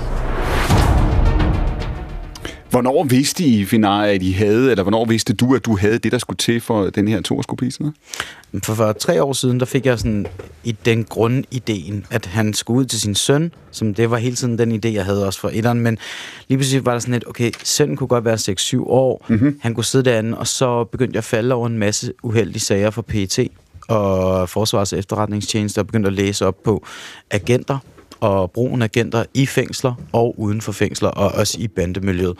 Og så lige pludselig så slog jeg to og to sammen, så havde jeg en, en måde at få Said ud af fængslet. Samtidig var der også noget emotionelt på spil, fordi hans søn var blevet 6-7 år, og han kendte ikke sin far. Mm. Og det kunne jeg spejle mig lidt i også på, øh, fra mit eget liv. Du fortalte Anders Refn før i time 1 omkring det her med den filmbranche, han kommer ind i i starten af 70'erne, ikke? hvor man ligesom har et bestemt spor og et bestemt udtryk og sådan noget. Mm. Det der med at finde på historier og finde på drama og finde på eksistentielle dramaer, er det sværere i Danmark? Er det sværere at lave film i Danmark, fordi vi er et tryggere samfund, hvor vi, hvor vi flyver lavere og, og, og altså, falder lavere? For mig var det jo ikke en virkelighed, fordi jeg var sådan, da, da folk læste manuskriptet til Underverden 1, der, ja. der var der ikke nogen, der troede, jeg kunne gøre det. Nej. Der var ikke nogen, der troede på, at det kunne lade sig gøre for de penge, jeg havde. Og, og, og der, DFI's største bekymring, det var, hvordan jeg skulle springe fire bi- biler i luften. Det er Filminstituttet, det her, ikke? Ja. ja. Du kunne og, få en. Ja, men de var, sådan de var meget bekymrede for, hvordan jeg skulle lave sådan nogle slags scener. Og det endte jo bare med, at jeg kender, jeg kender en, hans far er automekaniker, vi fandt nogle smadrede biler, vi, vi tømte øh, øh, motoren, fyldte det med sprængstof, filmede det og sprang det i luften. Altså det er også bare, nogle gange kan man også bare gøre det, man skal gøre. Det er sådan min filosofi i hvert fald. Mm. Og Er jeg det, vil så er det sige, rigtigt? jeg vil også sige, det der med vi og vi og vi, det er jo ikke en stor, øh, en stor klub. Det er individer, der alle sammen hver især kan lave noget sammen, når de går sammen om noget. Mm. Og hvis man er rigtig mange, der tror på det, og, og flere, og dem er der mange af i Danmark, der er dygtige nok, så kan man faktisk alt. Det, det, det er sådan, jeg ser det.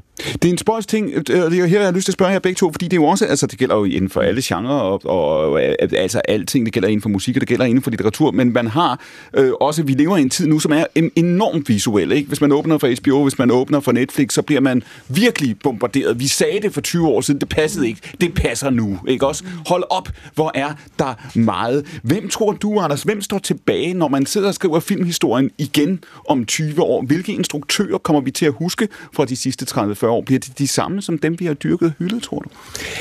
Jamen, det er jo det, der er så forfærdeligt ved at kigge tilbage i, øh, på ens helte. Der, øh, man ser pludselig film, som har rørt ind til tårer, og så ser du den igen, og så pludselig synes man, det knirker lidt, og det er lidt tungt i røven, og der er måske ikke rigtig dækning for det her der. Men så er det jo også nogle af de rigtig store mestre, som stadigvæk står, Kurosawa, Fellini, Buñuel, Bergman, og jeg synes også, vi har virkelig meget, meget dygtige instruktører i Danmark. Altså blandt andet, jeg har haft en stor fornøjelse at lave otte film sammen med Lars Trier, fra Breaking the Waves og and, and, hvad hedder det, Dance in the Dark, mm. vandt guldpalmerne Almanikanen, vi vandt øh, med Dogville og så, og, og så videre. Så, ja. Og når du siger før, der er nogen helte, der nu, nu, nu nævner du Bune, eller så du siger alle ja. dem, du siger, de står endnu, ikke? De ja. falmer ikke for dig. Hvem, hvem er, hvem nogen er, gør. Ja. Der, der er nogen, der ældes med Godard, for eksempel, som var, var, var en åbenbaring for os, i, fordi det var så råt, og det var så flabet Ja. med uh, Ubudde Souffle, altså åndeløs, som den hedder. Det var virkelig en eye-opener for os. Vi ville alle sammen lave håndholdt kamera, og ikke noget med dolly, men skulle se en rullestol med kamera og køre og så videre. Fordi det var, sådan, det, var det, det nye shit, ikke? Men, men så senere hen, så blev vi så perfektionister. Så begyndte vi med kraner og dolly og alt muligt ja. for ligesom at kunne gøre det rigtig lækkert, ligesom de kunne i Hollywood. Men, men, men, men der, det, det er... Det, filmkunsten, den vil leve evigt. Altså, der Finar, er, der, er, der, er, der, er, der, er der instruktører, som du har beundret, film, som du har været glad for, hvor du vender tilbage til dem og tænker, ej, hvorfor har jeg... Hvorfor har jeg Ja, masser af gange. Der For eksempel masser, det, det er tit, for eksempel, når jeg genser, når jeg så genså Robocop, og sådan, åh, jeg havde husket den meget federe, end den var. Og jeg bare husket, den var så fed. Nej, nej, det kan du ikke være men bekendt. jeg kan for- Ej, det må du... Ej, det kan, nu må du ikke... Men ej, skulle det lige sige- være men jeg Robocop? kan så sige, jeg gen- Ej, nu synes jeg, det er... Jeg genså Heat. Ja. Og den så jeg to gange, før jeg selv gik på optagelse med Underverden 2. Michael Manns Heat. Og jeg så den en gang, fordi jeg tænkte, "Ej, jeg skal lige se en film, der er lidt derhen af, eller et eller andet. Og den holder bare 1000 procent. Den er, ser ikke gammel ud. Der er ikke noget ved den, der ser gammel ud. Den er skudt forholdsvis klassisk, så det er ikke en 90'er-agtig stil. Nej. Eller sådan, selvom den er lavet i 90'erne. Det er meget klassisk lavet. Og ja, den er simpelthen så godt lavet, den film. Jeg så den to gange. Anden gang var for ligesom at dissekere den lidt, og, og, og forstå, hvorfor den var så god. Jeg vil lige give dig en chance for at tage det der tilbage med Robocop, tror jeg. Jamen, jeg elsker selv Robocop. Jeg har hjerte okay, jeg Robocop. Jeg elsker den film, men jeg havde ønsket, at den bare var så endnu federe ud. Når du siger det før, Anders, det der med, at der er nogle, der er nogle ting, der falder mig. Jeg kommer til, når du beskriver det, og, og, og, og tænke på Hitchcock. Altså, at Hitchcock var en instruktør, som jo var altså, virkelig, virkelig enormt stor og skældsættende, og som der var et referencepunkt, som var altså virkelig et kæmpe referencepunkt. Han dukker stadigvæk op på listerne og sådan noget. Er, er, altså, er, er, er han en instruktør, må man sige, men han var af sin tid? Ja, Jeg synes, han bestemt holder, der er, hans bedste film holder i allerhøjeste grad. Jeg mødte ham faktisk på? Rosenborg Slot. Mm. Lige da jeg var kommet ind på filmskolen, der var de i gang med at lave Topaz Ja. over på Ro- Rosenborg Slot. Han var en lille, lille, lille kort mand med meget, meget korte ben, og han sad den der instruktørstol, og benene de pegede lige ud, for han kunne ikke nå den der øh, lille midterpind, man sætter fødderne på. Og så sad han der halvsov i, og, og der stod Christian Brød Thomsen og jeg, vi, vi gik i klasse sammen på filmskolen, og kiggede på vores held der, der, og vi husker der selvfølgelig stadigvæk The Birds. Altså, der er nogle af de der visuelle effekter, øhm, som i dag kan laves tusind gange bedre, ikke? Altså, de er jo analogt lavet, Men de hans der ting, regler ikke? lever i mig. Hvordan? Det gør Hvordan finder? Undskyld, Anders. Ja. Nej, værsgo. Hvordan, hvordan lever hans regler i dig? Det er fordi, den der samtale mellem Godard og Hitchcock, som er sådan en dokumentar, det er også en bog, den har jeg så også bare studeret, eller brugt og læst og oplevet. Og der er nogle regler, han har med, for eksempel hvis der er noget farligt inde bag en dør, Ja. eller hvordan jeg filmer det, der er farligt, og hvordan jeg filmer karakteren opleve det, der er farligt. Mm. Alle de ting bruger jeg i Underverden 2, så faktisk Hitchcock, alle hans regler, hans måder at se det på, nogle af hans klip, de lever i mig, og nogle gange, når folk bryder de der regler, for eksempel at filme det farlige mm. inde bag døren, før at vores hovedkarakter ser det. Mm.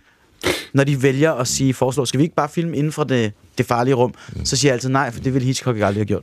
Anders, du har, du har nævnt flere gange uh, Lars von Trier, som du har arbejdet med i, en- i, en- i, en- lang årrække. Er der noget med, altså nogle af de folk, som man, man taler meget om, og vi refererer til, og som man bliver ved med at vende tilbage til, von Trier kunne være en.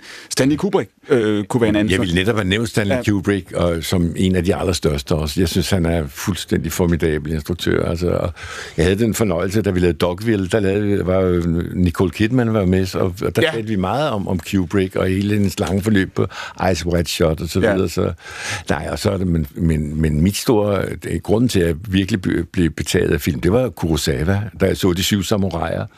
Der synes jeg, den forenede alt, hvad jeg kunne forestille mig i en film. Der var både western, og der var følelse, der var kærlighed, og der var drama, og der var et visuelt overskud, som var fuldstændig Er der- formidabelt. Altså. Det der med at se ting, jeg kan huske, Coppola er engang blevet citeret for at sige noget i retning af, jeg kan se ting, som andre ikke kan se, og af den årsag, så tjener jeg mange penge. Altså, den, den er, er, er, er, for this people give me a lot of dough, er et fuldt citat, ikke?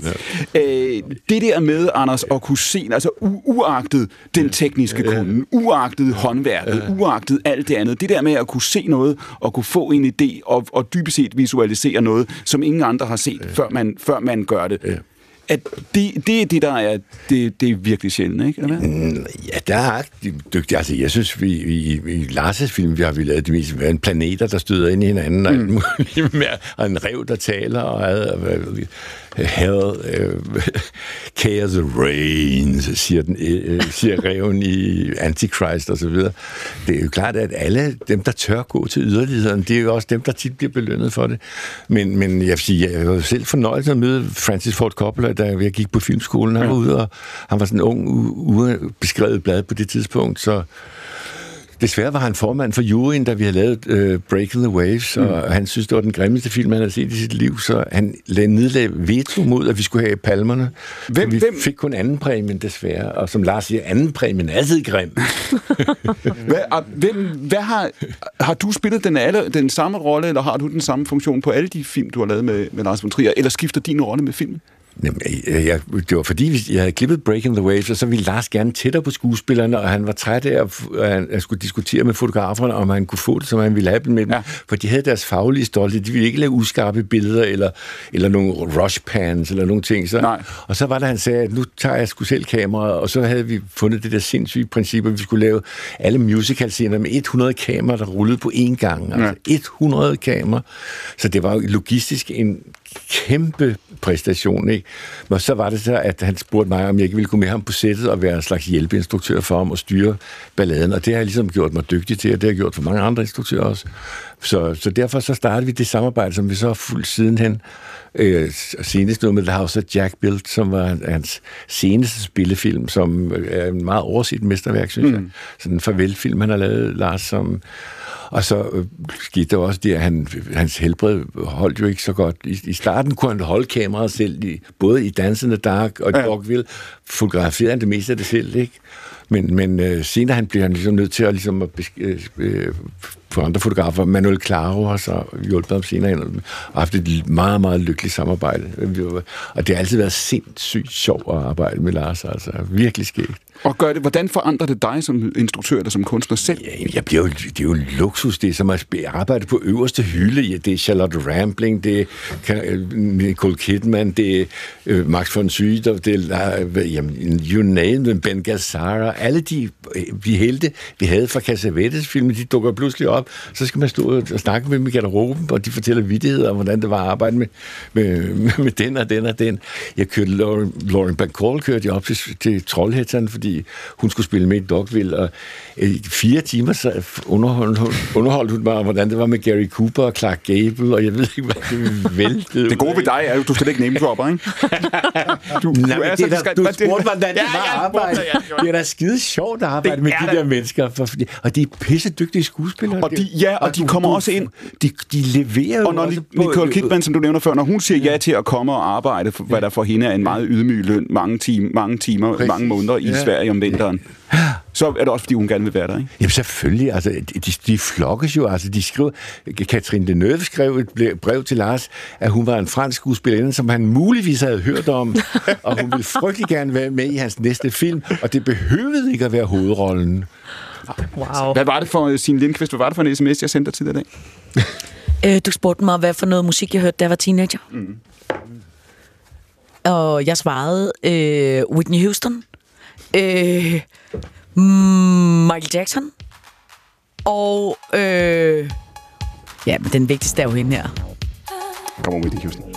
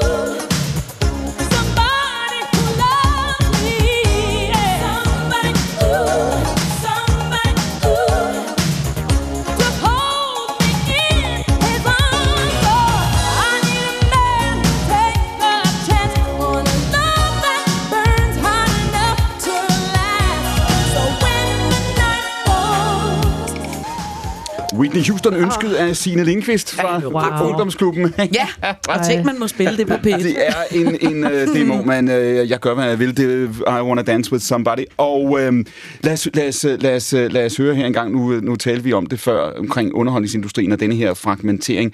Signe, du siger, der er ikke, det er ikke som det var. Vi ser ikke de samme ting. Vi hører ikke de samme ting. Tror du, kommer der en modreaktion? Kommer vi til at se, at vi alligevel tænker, at vi vil gerne øh, have de samme referencer? Kan man forestille sig, at vi som mennesker reagerer på det, vi oplever i de her år?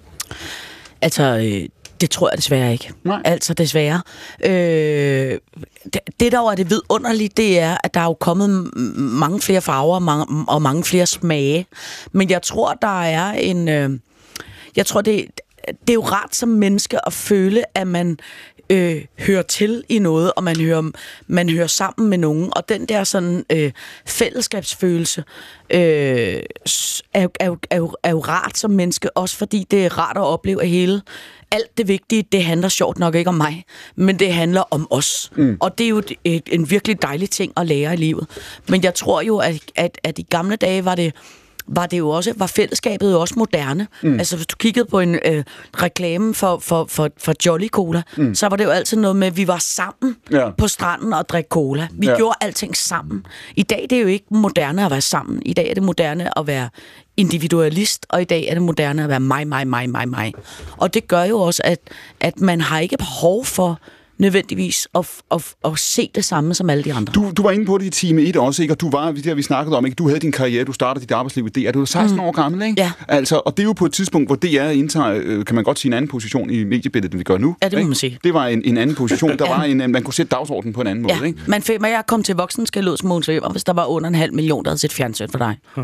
Ja, Det var dengang, ikke? ja det var dengang.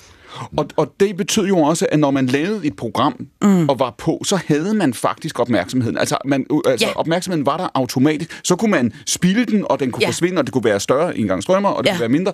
Men, men, men man, havde, man havde et mandat på, på en eller anden måde. Når du ser tilbage på det, fordi du, var, du nåede også at være, du var jo på skærmen, du var bag ved skærmen, du nåede Mm. chef også, og så videre, mm. i de år, du var i, i huset her, Signe. Øhm, kunne man have gjort det anderledes? Altså når du ser på aviserne, når du ser på filmselskaberne, når du ser på den, den underholdningsbranche, som vi alle fem øh, øh, er i, kunne man have varetaget det her anderledes, end man gjorde? Altså, øh, jeg, tr- jeg tror fra virkelig fra bunden af mit hjerte, jeg tror rigtig meget, øh, at vi, øh, at vi, at vi forhåbentlig i de, de år, der kommer nu, mm. så tror jeg og håber, at det begynder at blive mere moderne at lave noget, der er, øh, hvad skal man sige, mere øh, øh, dansk, mere originalt, mere øh, øh, kulturelt, mere skørt, mere uforståeligt, mere uforklarligt. Altså, hvor jeg, jeg, øh, jeg synes, den der sådan, kommercialisering af kulturen, øh, den er jeg ikke nødvendigvis selv stor fan af. Mm. Fordi det er jo det, vi også får alle mulige andre steder. Og det, der jo, øh, øh, jo altid på en eller anden måde er skørt, det er, at vi har jo aldrig haft, vi har aldrig haft flere øh, streamingtjenester, vi har aldrig haft flere serier, der har aldrig været et større tilbud, mm. og det har aldrig været så svært at finde noget, man gider se. Øh, så, så, jeg, så jeg tror jo ikke nødvendigvis, at det, det er en... Jeg tror ikke nødvendigvis, det er en, det er en fordel for os, at der er, at der er massevis. Jeg, jeg, jeg håber, at, øh, at dansk, ligesom for eksempel jeg, inden for, for, for, for film, øh, øh, er der jo, hvad skal man sige, et, et filminstitut, som mm. ligesom øh, støtter nogle film, som de Mm. siger, det her er en, er en vigtig, og det er der også inden for kunst og sådan noget. At jeg håber på en eller anden måde, at den sådan, øh, øh, fødselshjælpning til, til, til, til, til kultur og til vedligeholdelsen af dansk kultur, at det er også noget, der kommer til at brede sig i medielandskabet og, og musikken. Og, øh, Finn Arne, du ser på den udvikling, du er meget optaget af kunstig intelligens i øjeblikket, ikke? Jo. Og du har jo faktisk etableret en form for lille eksperiment for dig selv, ikke? Med Jo, manuskript. jo, jo, Hvad er det, det går på? Jeg har prøvet chat GPT, ja. GPT af, øhm, men, men, men jeg vil bare sige en kommentar til det her med, med fællesskab, og det, jeg føler, vi har haft måske mellem 10 og 20 år nu, med individet i højsædet, og Instagram og Facebook og MySpace var alt sammen sådan med mig, min side, se mig. Når jeg kigger, jeg er ikke selv aktiv på TikTok, men jeg ser sådan min datters aktiviteter på TikTok, og jeg ser, hvad den nye altså den nye generation, dem fra 10 til 15 lige nu, hvad gør de? Jeg ser dem meget mere i fællesskab på billederne, altså i videoerne. De skal ligesom danse sammen, eller stå sammen som en gruppe. Og jeg ved godt, der er en masse negativt om TikTok, mm. men jeg kan bare se blandt min datters generation, hun er 14, og jeg har jo også børn, jeg føler, at der er lidt mere community og fællesskab mm. over deres gruppe, end min egen generation og dem, der er lidt yngre på Instagram. Og det vil være rigtigt at sige, at du er ikke så skeptisk over for teknologien i sig selv, ikke? Eller hvad? Nej, det er jeg ikke. Jeg er mere skeptisk over for mennesker, mm. fordi jeg kan se, mennesker træffer virkelig dårlige beslutninger lige nu. Putin i Ukraine, alle mulige andre mennesker, Macron. Så jeg, jeg synes, jeg, jeg kan også være meget mistroisk over for mennesker. Og jeg synes ikke, vi har bevist lige for tiden med vores ledere generelt i mange steder i verden, at det er de mest fornuftige mennesker. Og så når du siger det her med teknologien, fordi du, du har bedt uh, ChatGPT om at gøre hvad faktisk? Du Jamen, jeg havde for eksempel, jeg arbejder altså med, med nogle forskellige idéer. Nogle ja. er spæde, og nogle er meget langt. Dem, der er meget langt, de er ude. Men de Og spæde det har du lært af Christoffer Bo, filminstruktøren, siger du? Ja, jeg har lært, at han, jeg vidste, forstod ikke, hvorfor han kunne lave så meget, og jeg, jeg kunne ikke leve af at lave en film hver tredje år, så jeg ringede til ham og spurgte, og sagde han, du skal have en spæd idé, og en, der er i mellemfasen, og så en, der er i produktion. Ja. Nu har jeg så en i biografen, og, og så har jeg en, der skal optages lige om lidt, og så har jeg en spæd idé, eller nogle enkelte, jeg har måske tre idéer, der er en side lange, og Ja. jeg ved ikke rigtig, hvordan de skal være. Og dem har jeg proppet ind i chat GPT, GPT, og så har jeg bedt den om at lave en lykkelig slutning, en sørgelig slutning, et chokerende øh, midtpunkt. Og det gør den virkelig vildt.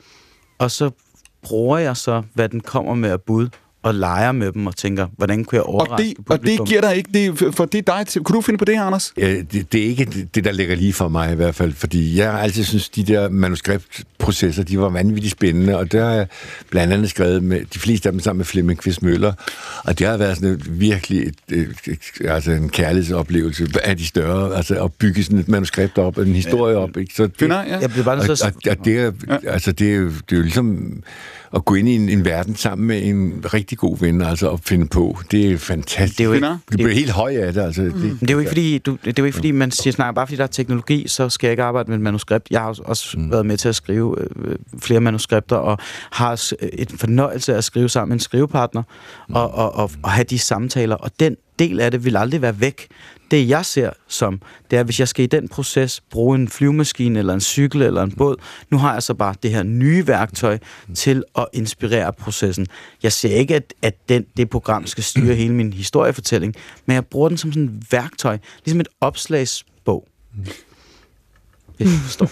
Ja, og Signe, er, er, vi, er vi, tror du, når du beskriver før, hvor du siger det her med, at vi prøver at regne den ud, ikke? Mm. altså i mediebranchen, mm. at det er blevet mere kalkuleret, ikke? Mm. og det skal, skal jeg da hilse at sige, at det er det, og det, der bliver en masse af ting, der bliver lavet efter de, altså skemaer og øh, forskellige øh, mere eller mindre øh, systematiserede øh, øh, skemaer.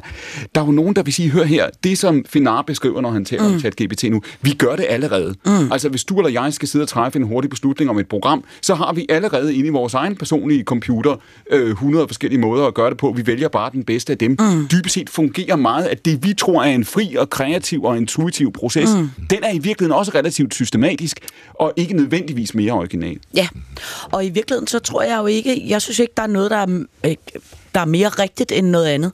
Det jeg bare synes, vi skal være opmærksom på, det er, at vi skal bare øh, være opmærksom på, at vi også holder det andet i live. Altså, ligesom... F- f- øh, Øh, jeg så en, en, en trailer forleden dag fra en, øh, fra- fra en, fra en tv-serie, som jeg ikke har set, men som er, øh, hvor man ved hjælp også af, af, af, af teknologi har genskabt øh, Sidney Lees, altså ham der reality-stjernen, som døde for noget tid siden. Man har genskabt hans stemme, og så har man så ligesom lavet et dokumentarprogram om ham, men hvor han selv fortæller, mm. og starter selv med at sige, øh, hej, hej, her er jeg, og, og du troede nok, jeg var død, øh, det er jeg også, men nu vil jeg godt fortælle dig mit liv. Og jeg synes, det var altså langt over min grænse at se. Altså langt over min grænse. Og det er jo ikke fordi, jeg synes, det er fint, det bliver lavet, men det var bare, det var grænseoverskridende for mig. Mm. Jeg, det var ikke noget, jeg brød mig om. Og der tror jeg bare, at der er jo, der er jo nogle forskellige ting. Øh, til gengæld så grinede jeg helt vildt af forleden dag, da der kom det der falske billede frem med paven, der rendte rundt i en stor smart øh, Balenciaga dunjakke. Og der grinede jeg sådan, at alle folk troede af paven, at det var et rigtigt billede. Ikke? Og det er jo så dejligt. Det, det kan man så gå og grine af, at når der bliver man så taget i røven. Altså jeg tror på den måde, at man ikke, man skal jo ikke... Øh, man, man skal give det plads også, men man skal også huske den, det andet også. Altså på en eller anden måde, der skal være en bredde i det, synes jeg. Finder? Jeg synes også bare, det er, sådan, det er en teknologi, der er kommet, og den er allerede den er derude. den findes. Det er ligesom, jeg kan ikke, kan jeg lide atomkraft eller ej? Nej, men vi bruger det, vi skal have noget strøm. Så på en eller anden måde er det lige meget, hvad jeg synes, men det her, det er kommet, og det er kommet for at blive, og jeg spår, at når Adobe Photoshop-pakken, den nye med AI-teknologi mm. kommer ud, mm. så kan alle trylle Altså, når man skal lege en lejlighed på Airbnb eller sådan noget, man kan jo ikke stole på, hvad man ser længere. Fordi det her program, der kan du skrive solskinsvær øh, med reklamelys, så kommer det altså frem. Mm. Men det er jo for eksempel til- også derfor, at man i, i nogle lande går ind og simpelthen øh, forbyder, øh, at hvis øh, influenter lægger billeder op, mm. hvor de har brugt filtre, hvor de laver sig selv tusind gange lækre, ikke? så skal de skrive, jeg har lagt et ansigtsfilter på, for jeg er faktisk slet ikke så lækker. hvordan, hvordan er det, det plejer at gå med forbud? Altså, Ja. vi forbød også kokain, det gik ikke så godt, eller sådan, du ved. Altså, så Nå, man, det, så man synes jeg, prøv, det synes jeg er så fint. Altså, jeg synes, vi har men, en... men jeg tror ikke, man kan stoppe det. Jeg tror bare, det bliver en del af vores virkelighed. Og, men jeg tror bare, at vi som mennesker altid vil have vores sunde fornuft og vores, ligesom, vor- vores, vores egen, jeg tror, vores egen kreativitet, den tror jeg stadig på. Jamen, det tror jeg også 100 procent, og jeg mener, hvis man øh, øh, beder en, en chat-robot om at, øh, øh, altså hvis man har prøvet at bede dem om at lave et stykke musik, øh, øh, så lyder det helt afsindigt øh, dårligt. Mm. Altså, så på, på den måde er der jo heldigvis noget, hvor, hvor den ikke kan, eller hvis man beder den om at skrive en konfirmationssang, øh, hvis man tænker, man kan springe over, hvor gaden er lavest. Det er den heller ikke så god til, kan jeg sige. Øh, nu er der jo sådan der med humor? ikke?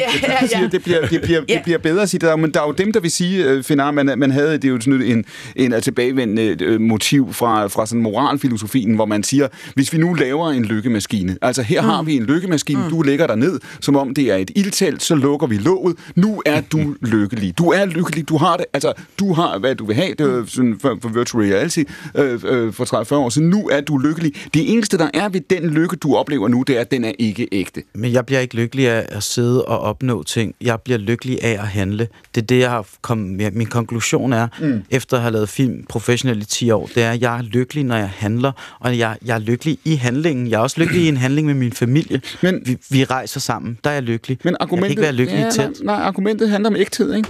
Altså, du tror, du ligger i, i maskinen, men du tror, du er et andet sted, men du ønsker mm. en ægthed. Altså, når du, når Så du taler om telt... rejser mig derhen. Ja, præcis, ikke? Altså, det er ligesom det, der er tanken. Så spørgsmålet er at sige, værdsætter vi ægtheden så meget, at vi vil sige, jeg vil ikke se en film, der er lavet af en kunstig intelligens. For jeg vil ikke se en film, der er lavet. Altså, det, det, argumentet er ikke længere. Altså, jeg ønsker at se noget, som er ægte, og som har et, et menneskesmag. Men det er det, som du sagde lige før mm. selv også. Du sagde, at vores tanker er også baseret på noget erfaring og nogle ting, så det er, det er AI'en jo også, så er det lidt det samme. Så på et eller andet plan, så ser jeg det jo heller ikke sådan... Jeg synes bare, den kommer, vi ved jo, den kommer til at udvikle sig. Vi ved, den vil blive bedre og bedre til at skrive konfirmationssange. Ja. Om 10 år, så skriver den virkelig gode konfirmationssange. Måske. Men, men, men det er ikke det, der er spørgsmålet. Jeg tror, vi kommer til at bruge det til noget, vi ikke engang ved, hvad er endnu. Vi prøver at bruge den til sådan nogle gamle ting. Det skal vi bare, det skal vi stadig hygge os med. Jeg tror ikke, den tager vores menneskehed fra os. Det jeg. Svendsen, man kan sige, et sted, hvor det her, det er jo øh, på en eller anden måde har været realiteten i, i mange år, det er musikbranchen, ikke? Øh, fordi man, der, kan man, der kan man i hvert fald roligt tale om, at der har man en masse processer, som er blevet oplyst, som kan samles og, og skilles på alle mulige måder, og hvor folk forbruger musik i dag øh, via algoritmer og via en, en, øh, et, altså, jeg har sagt, et, et billede, som de ikke altid selv kan overskue. Hverken dem, der sender det afsted, eller dem, der tager imod det. Hvad, hvad tænker du om det her? Øhm, altså i forhold til musikbranchen, så tænker jeg, at, øh, at øh, det er vigtigt at forstå, for eksempel sådan en virksomhed som Spotify er ikke en musikorganisation, det er en tech-virksomhed. Mm. Og det, det skal man forstå helt ind til benet, øh, for at kunne forstå, hvad, hvad, at den gør ikke noget for musikken. Mm. Den gør ikke noget for artisterne. Mm. Mm. Der er masser af penge i det, men de havner ikke hos dem, der laver indholdet. Sådan er det. Øh, det, det fuckede vi op for længe siden øh, i musikbranchen, fordi vi, vi, vi valgte at køre en anden strategi, øh, og sad den gren over, en af de grene mm. over, som mm. vi sad på. Ikke? Øhm, men spurgte du om, hvorvidt jeg er øh, bange for kunstig intelligens, eller om... Ja, og hvorvidt, hvorvidt jeg er bange for, eller hvorvidt man overhovedet kan... Altså, er vi på vej mod en, en, er vi på vej mod en verden, hvor øh, øh, musikforbruget er, er, er opløst og fragmenteret, så folk dybest set sammensætter playlister af 40 sekunders eller 10 sekunders øh, øh, bidder og samples, og hvor, hvor man dybest set kan sige, jamen, øh, øh, øh, du kan lægge en tekst ind, du kan lægge en idé ind, og så gør computeren stort set resten. Ja, altså du kan, du kan godt... Øh, ja, ja og nej. Altså der, der, der er flere forskellige planer i det her. Øhm, der er det her plan, hvor du, hvor du arbejder i, i færre og færre sekunder mm. øh, musik.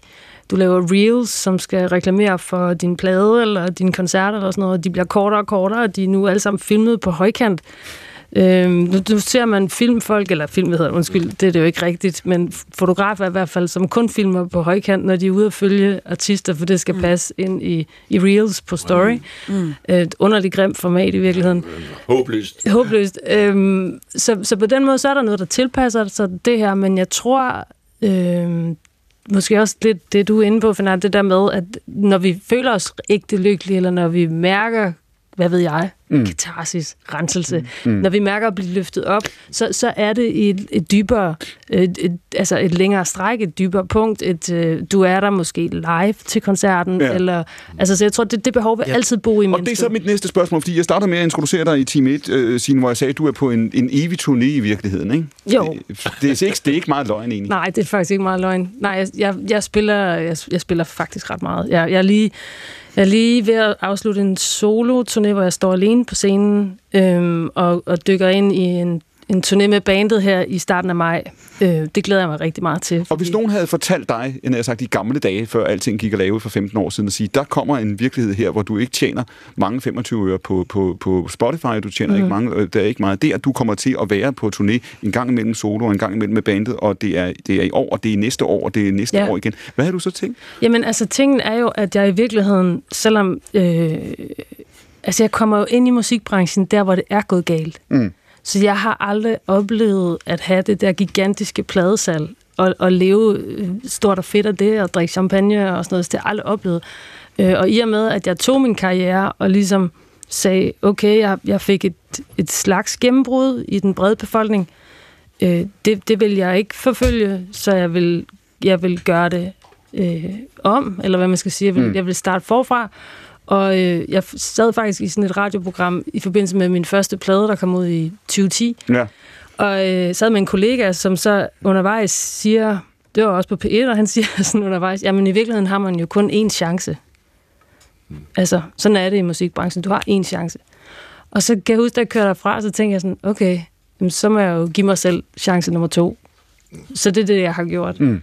Og derfor så ved jeg, at det er nedefra, og det er at bygge op, det er det lange træk, det er at, at, at spille, sørge for, at du er god hver eneste aften, så der folk bliver ved med at komme. Og, så det, det har været præmissen fra starten. Så derfor så er jeg ikke sådan...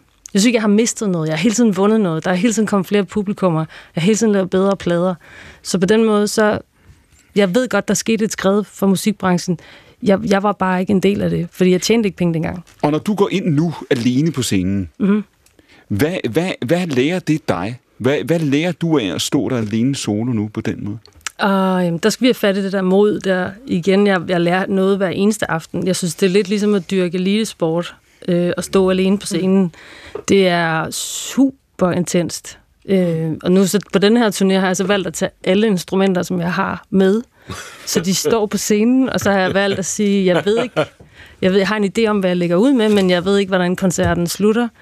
Øh, så jeg lader ligesom alle muligheder at stå åbne. Jeg har klaver og tre guitarer og sådan noget. Lidt ligesom Lars Lykke gjorde under valgkampen. Bare lad alle døre stå åbne. Så, det, var, så, det, var, det var alligevel et overraskende billede at bruge, vil jeg sige. ja. Så ja. Det var, jeg ved ikke, hvor det kommer men det, det, det er sådan, og det, det, det synes det, det er faktisk, øh, det, det får jeg enormt meget ud af. Fordi det er klart, det går galt også nogle gange. Ja. Ja. At jeg vælger en sang og et instrument, som ikke lige passer sammen.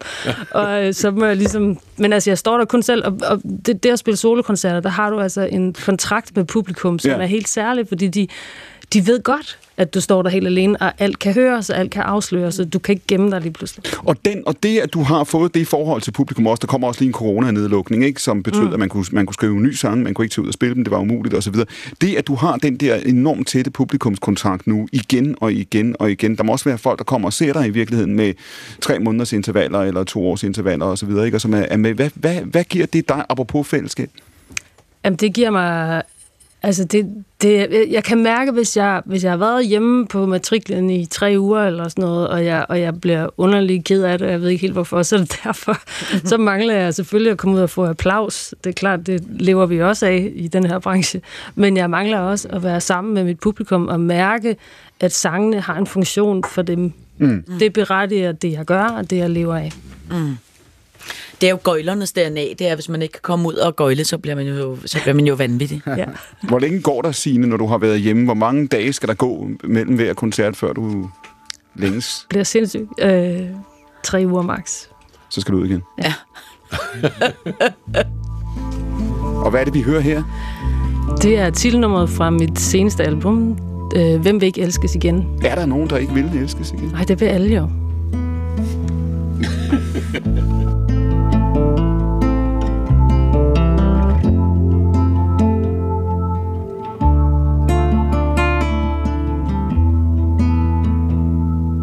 Tilgiv mig.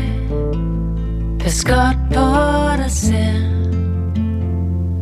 Jeg slipper dig nu Min ven. Se på dig. Du græder i min bil. Jeg holder dig i mine hænder Som vand Som ild. Du siger det er svært at forstå vi har set på hinanden Så langt øjet kunne nå.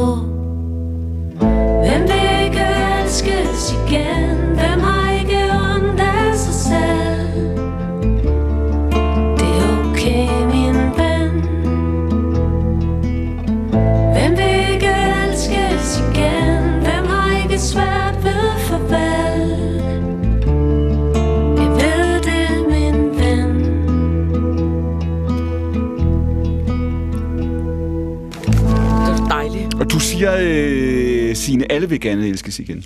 Ja, det vil de jo. Så dem, der vælger kærligheden fra og sætter sig i hjørnet, men der du ser helt skræmt på mig. Jamen, er der nogen, der gør det? Dem, der sidder skræmt over hjørnet, de vil også bare... Elskes. Ja, ja, det er jo et øh, grundvilkår. Altså, det er jo det, vi gerne vil. Og her i sangen er det jo... Altså, øh, det er sådan en break-up banger, som meget stille en. Ja. Øh, men det, det, er jo, det er jo to mennesker, der skal gå fra hinanden, og det ved de begge to godt. Øh, og i det her tilfælde er det så manden, som så lige pludselig bliver ramt af det der med, gud, jamen, kan jeg så møde en til? Altså, kan, kan jeg blive elsket igen på samme måde? Og det, og det tror jeg bare afholder nogle mennesker fra at gå fra hinanden. Den frygt, den tvivl. Jeg kom til at tænke på noget også. Jeg tror, min mikrofon... Jeg kom til at tænke på det der med, når man har været igennem et breakup. Og så det første gang, jeg prøvede det i mit liv, der var jeg så knust, fordi jeg aldrig havde prøvet følelsen. At jeg var bange for at blive forelsket i nogen. For jeg, sådan, jeg skal ikke føle det her igen. Det er Nej. Noget for mig, det her. Nej. Mm. Og heldigvis, jeg forstod også alle kærlighedssange. Nå, det er det, det handler om. Ja. men, men, men, men, men det er sådan, det, når jeg hører din sætning, så tænker jeg også på det. Mm. At jeg ikke vil elskes igen. Men selvom du siger, hvem vil ikke el? Fordi det er sådan en følelse, man kan have i et par måneder, så finder man noget. Ja, ja, Men det- det, det er super det farligt. går nok. Men, men det er faktisk, jeg synes faktisk, det er meget sjovt, fordi det i virkeligheden synes jeg også, øh, det er rigtig meget også øh, det, jeg mener i forhold til det der kunstig intelligens, vi havde før. Ikke?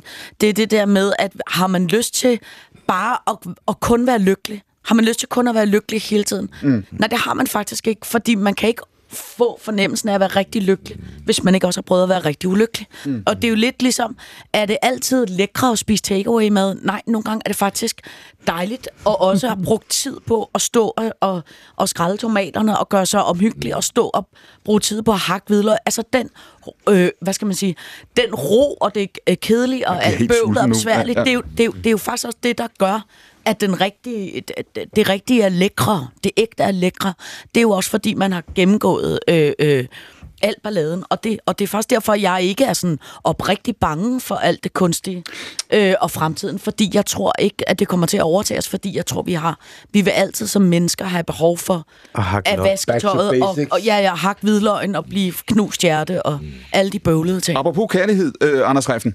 Hvis, hvis du nu møder en eller anden udlænding, der ikke kender Danmark, og som spørger ind til et andet, og du, du skal forklare, hvem var Flemming Kvist Møller, hvad vil du så sige? Flemming var en fuldstændig unik personlig begævelse. Altså, han havde virkelig mange strenge på sin lyre. Altså, han var en brilliant øh, tegnefilmskaber. Han var, havde en vidunderlig øh, tegneformåen og maler og visuelt. Så var han øh, musiker, øh, spillede trommer, var forrygende trommeslager. Og så var han, havde en fuldstændig vanvittig galopperende øh, fantasi, som var virkelig sjov at arbejde med. Og det, ja, og det gjorde du hvor meget i grunden fra start til slut? Jamen, vi øh, startede med at lave en film sammen, som Flemming havde lavet, for han havde lavet Bennys Badekar, som gjorde ham øh, nærmest øh, verdensberømt. Ja. Øh, og det var lavet på køkkenbord sammen med Jannik Hastrup, hans gode ven, og Soul Brother. Øh, de stod og baksede med det der øh, 16 mm optrækkamera og lavede de der flyttede på de der figurer selv og sådan noget. Øh, og så var det, at Flemming på et tidspunkt spurgte mig, jeg var lige kommet ud fra filmskolen, om vi ikke skulle lave en film sammen, øh, øh, fordi han ville gerne prøve at blande fiktion og tegnefilm, og det blev til en film, der hed Prins Pivi, hvor man starter et eventyrunivers, som Flemming havde bygget op med en øh, prins i kongeriget, bor på en ø, der hedder Klønk, hvor de alle sammen er så ulykkelige alle sammen, og fordi livet Du skal tættere på mikrofonen, Anders. Det, Ja, det, det der fordi de alle sammen er, livet er så kort, og derfor er de alle sammen så ulykkelige, og så er der altså, græder de nogle tårer, og dem sælger de så til nogle år, der bor på en anden ø, der hedder Albukserne, de laver alt det praktiske, og sådan har de sådan et, et, et, et univer- eventyrunivers, som han havde bygget op. Og så er det, at den der prins, han hører sig om lykken, og så rejser han ud i verden for at møde lykken. Apropos og det lavede sin- hvad Signe lige Og- sagde før, ja, ikke? og Det- så, alting og så kommer han til Danmark, og så møder han gasolin, fed, fed lykke til alle, og alle de andre ting, og Helle Ryslinge, der synger os. Og vi lavede den, og vi synes det var skide sjovt, og vi var otte mand på filmholdet, der, og, vi var selvfølgelig øh, socialister alle sammen, så vi skulle have ligeløn, øh, og vi skændtes meget om, hvordan vi skulle dele alle millionerne bagefter. øh, men der skete det modsatte, at vi fik simpelthen århundredes fiasko. Vi blev gennemprylet af anmelderne, og der var ingen, der gad. Delte I så underskuddet?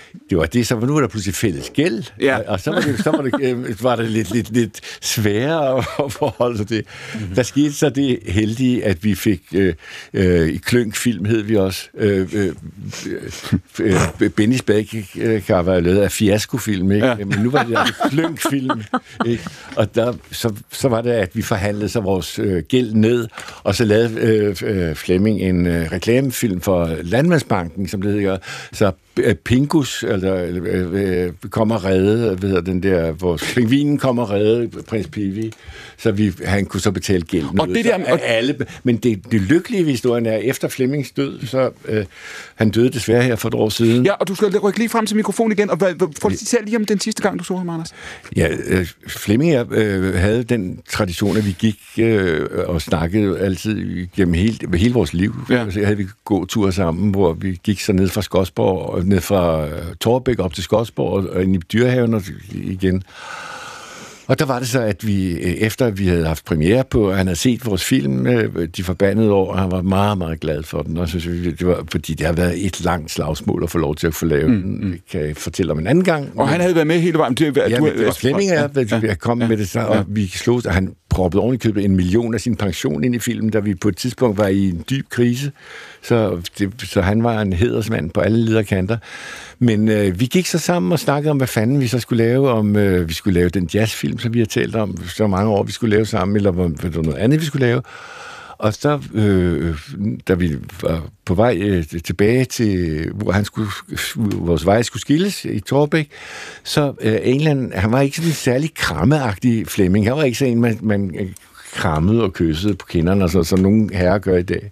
Men øh, så, så Flemming var lidt reserveret også, men øh, så øh, på, af en eller anden mærkelig grund, så, så jeg ved ikke, hvor det kom fra, men så sagde jeg alligevel til ham, Flemming, jeg elsker dig sgu sagde jeg til ham, og så kiggede han helt forskrækket på mig, og så sagde han, øh, nå, nå ja, ja, i lige måde, sagde han. Og så gik han ellers ind i huset og døde den næste morgen. Ej. Så det var, jeg ved ikke, hvor det kom fra, men der var, der var et eller andet, der, nogen, der sagde til mig, at det var nu, jeg skulle virkelig give ham øh, det, det, om, den omfavnelse, som, som jeg tit har gerne ville give ham, og jeg taler stadigvæk med ham også, selvom han ikke er her mere, og jeg sad også og holdt ham i hånden, da han lå i koma, men øh, det var et kæmpe tab, altså. Når du taler med ham nu, Anders, ja. ved du altid, hvad han vil sige? Ja, det Flemming, at vi har levet et helt liv sammen. Nogle, nogle gange, vi har aldrig skændtes, mærkeligt nok. Altså, øh, selvom vi har virkelig været igennem mange livskriser, både han og jeg, så har vi aldrig været på konfliktkurs sammen. Nej. Så, men, men nej, det var mere hans klogskab, øh, klogskab, ikke? Og så var han jo meget belæst. Han kunne både sin Strindberg Så og hvis sin du Ibsen, sidder næste gang, du sidder- Han kunne, ja. Ja. altså, han var dramaturg. Så når du sidder, Anders, med den næste film, der kommer, der, som du skal være 20 år om at overtale først, det er altså TV2 til. altså, ikke? Ja, undskyld. Men øh, hvad hedder det? Hvis, hvis du næste gang, du sidder og tænker, nu er Erik Balling sagde jo, hvis man skal lave film, så skal man kunne få en idé, når man har brug for den. Ikke? Ja. Det sagde han jo. Næste gang, du sidder og har ramt det, som Finar talte om tidligere med plothuller, der er noget, man opdager, der er noget, der ikke virker, og så videre. Og du tænker, nu har jeg brug for at ringe til Flemming. Kan du så, altså, kan du, kan du spille ham? Kan du visualisere ham? Ved du, hvad han vil sige? Nej. Nej, det, altså, så overtroisk skal jeg desværre ikke. Nej. Men, men øh, fordi jeg ved, at han er væk, og øh, han efterlader et stort hul efter sig, men, men alle hans tanker og idéer har der influeret mig igennem hele mit liv. Altså, Nå, han, du- du... han var min storebror på mange lederkanter, ikke? Også min åndelige vejleder, ikke? Så, så jeg har, det ligger jo dybt i mig. Men, men, men det, det er ikke sådan, at jeg siger, Flemming, den der replik, den lyder sgu ikke så godt. Ved jeg, Kan du ikke finde på noget andet? Ikke?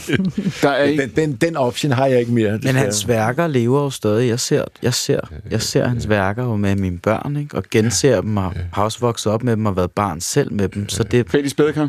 ja, men alle de her animationer, tegnefilm og alle de her idéer sidder virkelig dybt forankret, også i min Mm. egen forståelse. Ja, det gør Når det du taler Signe, min, når- min, min søn, øh, Nikolas, der, han elskede en cykelmyggen ja, det gør jeg altså, også. altså, Ja. Ja, ja, og Snuden er også en vidunderlig børnebog. Jamen, de kunne, kunne citere den snuden. ordret, simpelthen.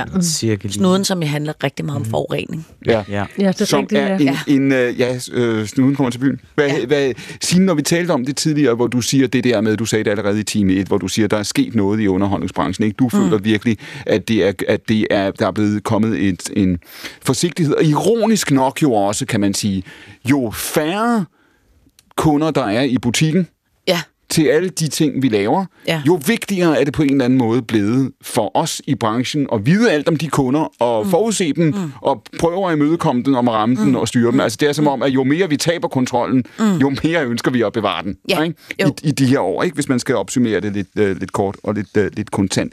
Når, jeg nu, når vi nu hører Anders fortælle om Flemming, også fra en generation, hvor man godt kunne være ja. percussionist, og man kunne være animator, og man kunne være manuskriptkonsulent, eller hvad man ville Forfatter, kalde ja. det. Man kunne ja. være alt muligt. Ikke? Ja. Er, der, er, der, er der noget i den tid, vi lever i nu, som, hvor vi i virkeligheden burde kunne det her igen? Altså, hvor, hvor vi burde kunne tage os den frihed, men, men hvor vi har glemt at bruge den lidt?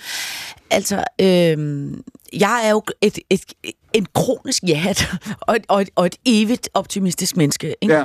Øh, og jeg tror øh, og håber på... Men også trist derhjemme. Øh, Ja, ja, ja. Nej, men det er bare for, På mange sider, ja. Nogle gange, så kan man jo godt trives øh, øh, øh, dejligt med, med, med sørgmodige sange og, øh, og hyggelig kunst på væggen. Det kan jo godt gøre en øh, øh, dejlig tryg, ikke?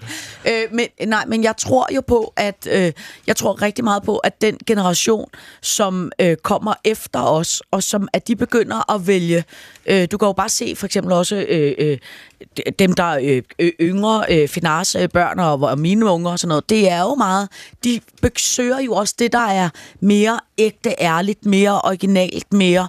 Og der tror jeg bare, for eksempel sådan en som Flemming øh, Kvist Møller, som jo skrev, jeg tror, hvis du kom i dag og, og, og, og, og foreslog at lave en bog, der hedder Snuden, så vil det sige, ja, okay, det er måske en god idé, men måske skal du hellere finde på en, der også har, øh, kan få nogle følgere på TikTok, og du skal også lige sørge for, at Snuden måske har nogle, øh, en, en, en lesbisk veninde, som øh, senere bliver, øh, øh, altså du ved, altså man, at i dag er man på en eller anden måde, man er enormt beregnende, altså hvor man kan sige, i gamle, i gamle dage, der var det mere et kvalitetsstempel at have fået en sindssyg idé. Altså, Var der, er det, Anders, og, er, er, ja. og det håber jeg øh, naivt, og jeg tror, det kommer mere tilbage til særligt vores øh, underholdningsbranche. Anders, er det rigtigt, at når du, du startede der med i time 1 og beskrev den filmbranche, du kom ind med der i starten af 70'erne, du talte om det nybrud, der var, ikke? Og det, var jo ikke, det kom jo ikke bare, kan man sige, et sted fra, fordi det var både autør, og det var den europæiske bølge og den franske bølge, men det var også øh, de amerikanske instruktører, ikke? Og blockbusteren, så det var, der skete alt muligt, øh, altså, som, som skete på, på alle mulige måder på én gang den frihed, der var på det tidspunkt, eller den åbenhed overfor, når du beskrev Prins Pivi før, ja. altså det her, den her åbenhed overfor at sige, vi er ikke sikre på, hvordan det begynder, vi er ikke sikre på, hvordan det slutter, vi er ikke sikre på, hvilken kasse det skal passe ind i. Kan, vi, kan man genopfinde den frihed, tror jeg? Jeg tror desværre, det bliver svært, ikke? Altså, fordi det... Hvorfor egentlig? Jamen, altså, der skete jo det, at det bliver pludselig meget, meget nemt at lave film. Ikke? Du kan lave film med en telefon og så videre. Du, du behøver ikke have det dyre 35 mm apparatur frem for at, for at kunne formulere dig på film. Mm. Men øh, hele den der kommercielle del af det er jo blevet mere brutal, vil jeg sige. Der, der er meget, meget kort levetid for en film i biografen, ikke? Jo. Så, så kan den selvfølgelig komme over på andre platforme og så videre, og blive, gå på DVD'er og VOD og hvad de hedder, alle de der ting, ikke? I forhold til det, vi sidder og diskuterer nu, fordi det Anders siger, han siger, han er ikke sikker på, at den frihed kommer tilbage, fordi man, man, man er i filmbranchen, men i så mange andre brancher også nervøse for at slå igennem. Man er nervøse for at ramme rigtigt. Nu siger Signe det der tidligere med, altså du har en chance, hvis man sidder og tænker på den måde. Jeg tror, det bare handler om, hvor er man, og hvor bevæger man, og hvad for nogle cirkler bevæger man sig i. Fordi hvis du spørger mig om det spørgsmål, ja. så kan jeg hurtigt fortælle dig, at jeg synes, den frihed er her lige nu. Hmm. Den frihed er her lige nu. Og hvor mange gange er det, der er nogen, der ringer til dig, Finar, og sagt, kommer det jo det her? Det er sket én gang, og det er sket for sidste år. Og det er det projekt, du skal lave nu? Ja. Som du ikke må sige noget om? Ja, det foregår i Sverige. Det foregår i Sverige? Ja. Der er, nogle, der er også nogle... Det, det minder også lidt om nogle af de ting, jeg har lavet. Så det er i familie og i tråd med det, men det er en se- tv-serie, og jeg skal instruere alle seks afsnit og konceptuere. Og det, og det er første serien. gang, der er nogen, der er kommet og, og prikket dig på skuldrene? Fuldstændig. Jeg har aldrig nogensinde prøvet det. Jeg har hverken fået tilbudt en lejlighed eller noget, eller et job. Jeg har altid søgt eller mødt folk, som jeg så mig, og så kunne de være sådan, Nå, okay, du må godt alligevel. Men, men med filmprojekter har jeg aldrig blevet spurgt om noget i Danmark. Hvor vigtig er tålmodighed, Anders Refli? Det er meget, meget vigtigt, at man synes også vælger de projekter, man vil slås for. Mm. Altså, at det er noget, der virkelig betyder noget for dig, for det koster. Altså, og det, der er ikke nogen gratis øh, frokoster her, eller noget som helst. Mm. Det er brutalt, og en, en instruktørkarriere i Danmark er jo 3, 4, 5, 6, 7, måske 8 film, og så et par tv-serier, lidt reklamefilm osv. Ja. Og, det, og, og der er jo ikke plads til os alle sammen, så det bliver jo en eller anden kamp for at komme frem til mm. første øh, række. Ikke? Mm. Og der, der er masser af, af dygtige, begavede mennesker, som ikke får lov til at lave deres mesterværk. Nu var jeg så heldig, at jeg fik kæmpet mig igennem mm. efter de 20 år, men det var mere held end forstand, at jeg, eller min egen stedighed, der gjorde, at jeg fik lov til at lave de forbandede år. Så, og det er der selvfølgelig dybt taknemmelig over. Tænker du, finder, tænker du på dig selv som, øh, som heldig? Ja, men der skal være, en, som Anders sagde tidligere, der skal være en portion held. Men jeg har opsøgt helden, og jeg har stået op. Det, det er hårdt at være filminstruktør og stå op om morgenen og sige, jeg er filminstruktør. Der er nogle Ja. år, hvor det ikke lige kører, hvor man kæmper med en idé, og hvor man ikke har været ude at filme noget i flere år. Så skal man vågne op og sige det til sig selv. Er der dage, øh, Signe Svendsen, sidste spørgsmål i programmet, hvor du sætter dig ned og siger, i dag vil jeg sk- skrive en glad sang? Der er virkelig mange af dem, men det, det sker ikke. Altså, jeg ved ikke, som sangskriver, så ender du i sådan en spænd mellem øh, at vågne op og tro, du har verdensherredømmet, og så vågne op og have et kæmpe selvhad. Så, de, så, de starter, så du starter på en glad sang, og så bliver den... Og så bliver den bare hurtigt blå. Okay. Jeg ved ikke lige, før hvad du når sker. til broen, før du når til omkvædet. Ja, simpelthen. Ja, men altså, ja, ja. Jeg, jeg ved ikke, jeg, jeg tror ikke så meget på held. Jeg tror, jeg tror på arbejde, og jeg tror på stedighed, øh, og jeg tror på at blive ved. Og, mm. Carry on, soldier. Hvornår har du din næste koncert i kalenderen?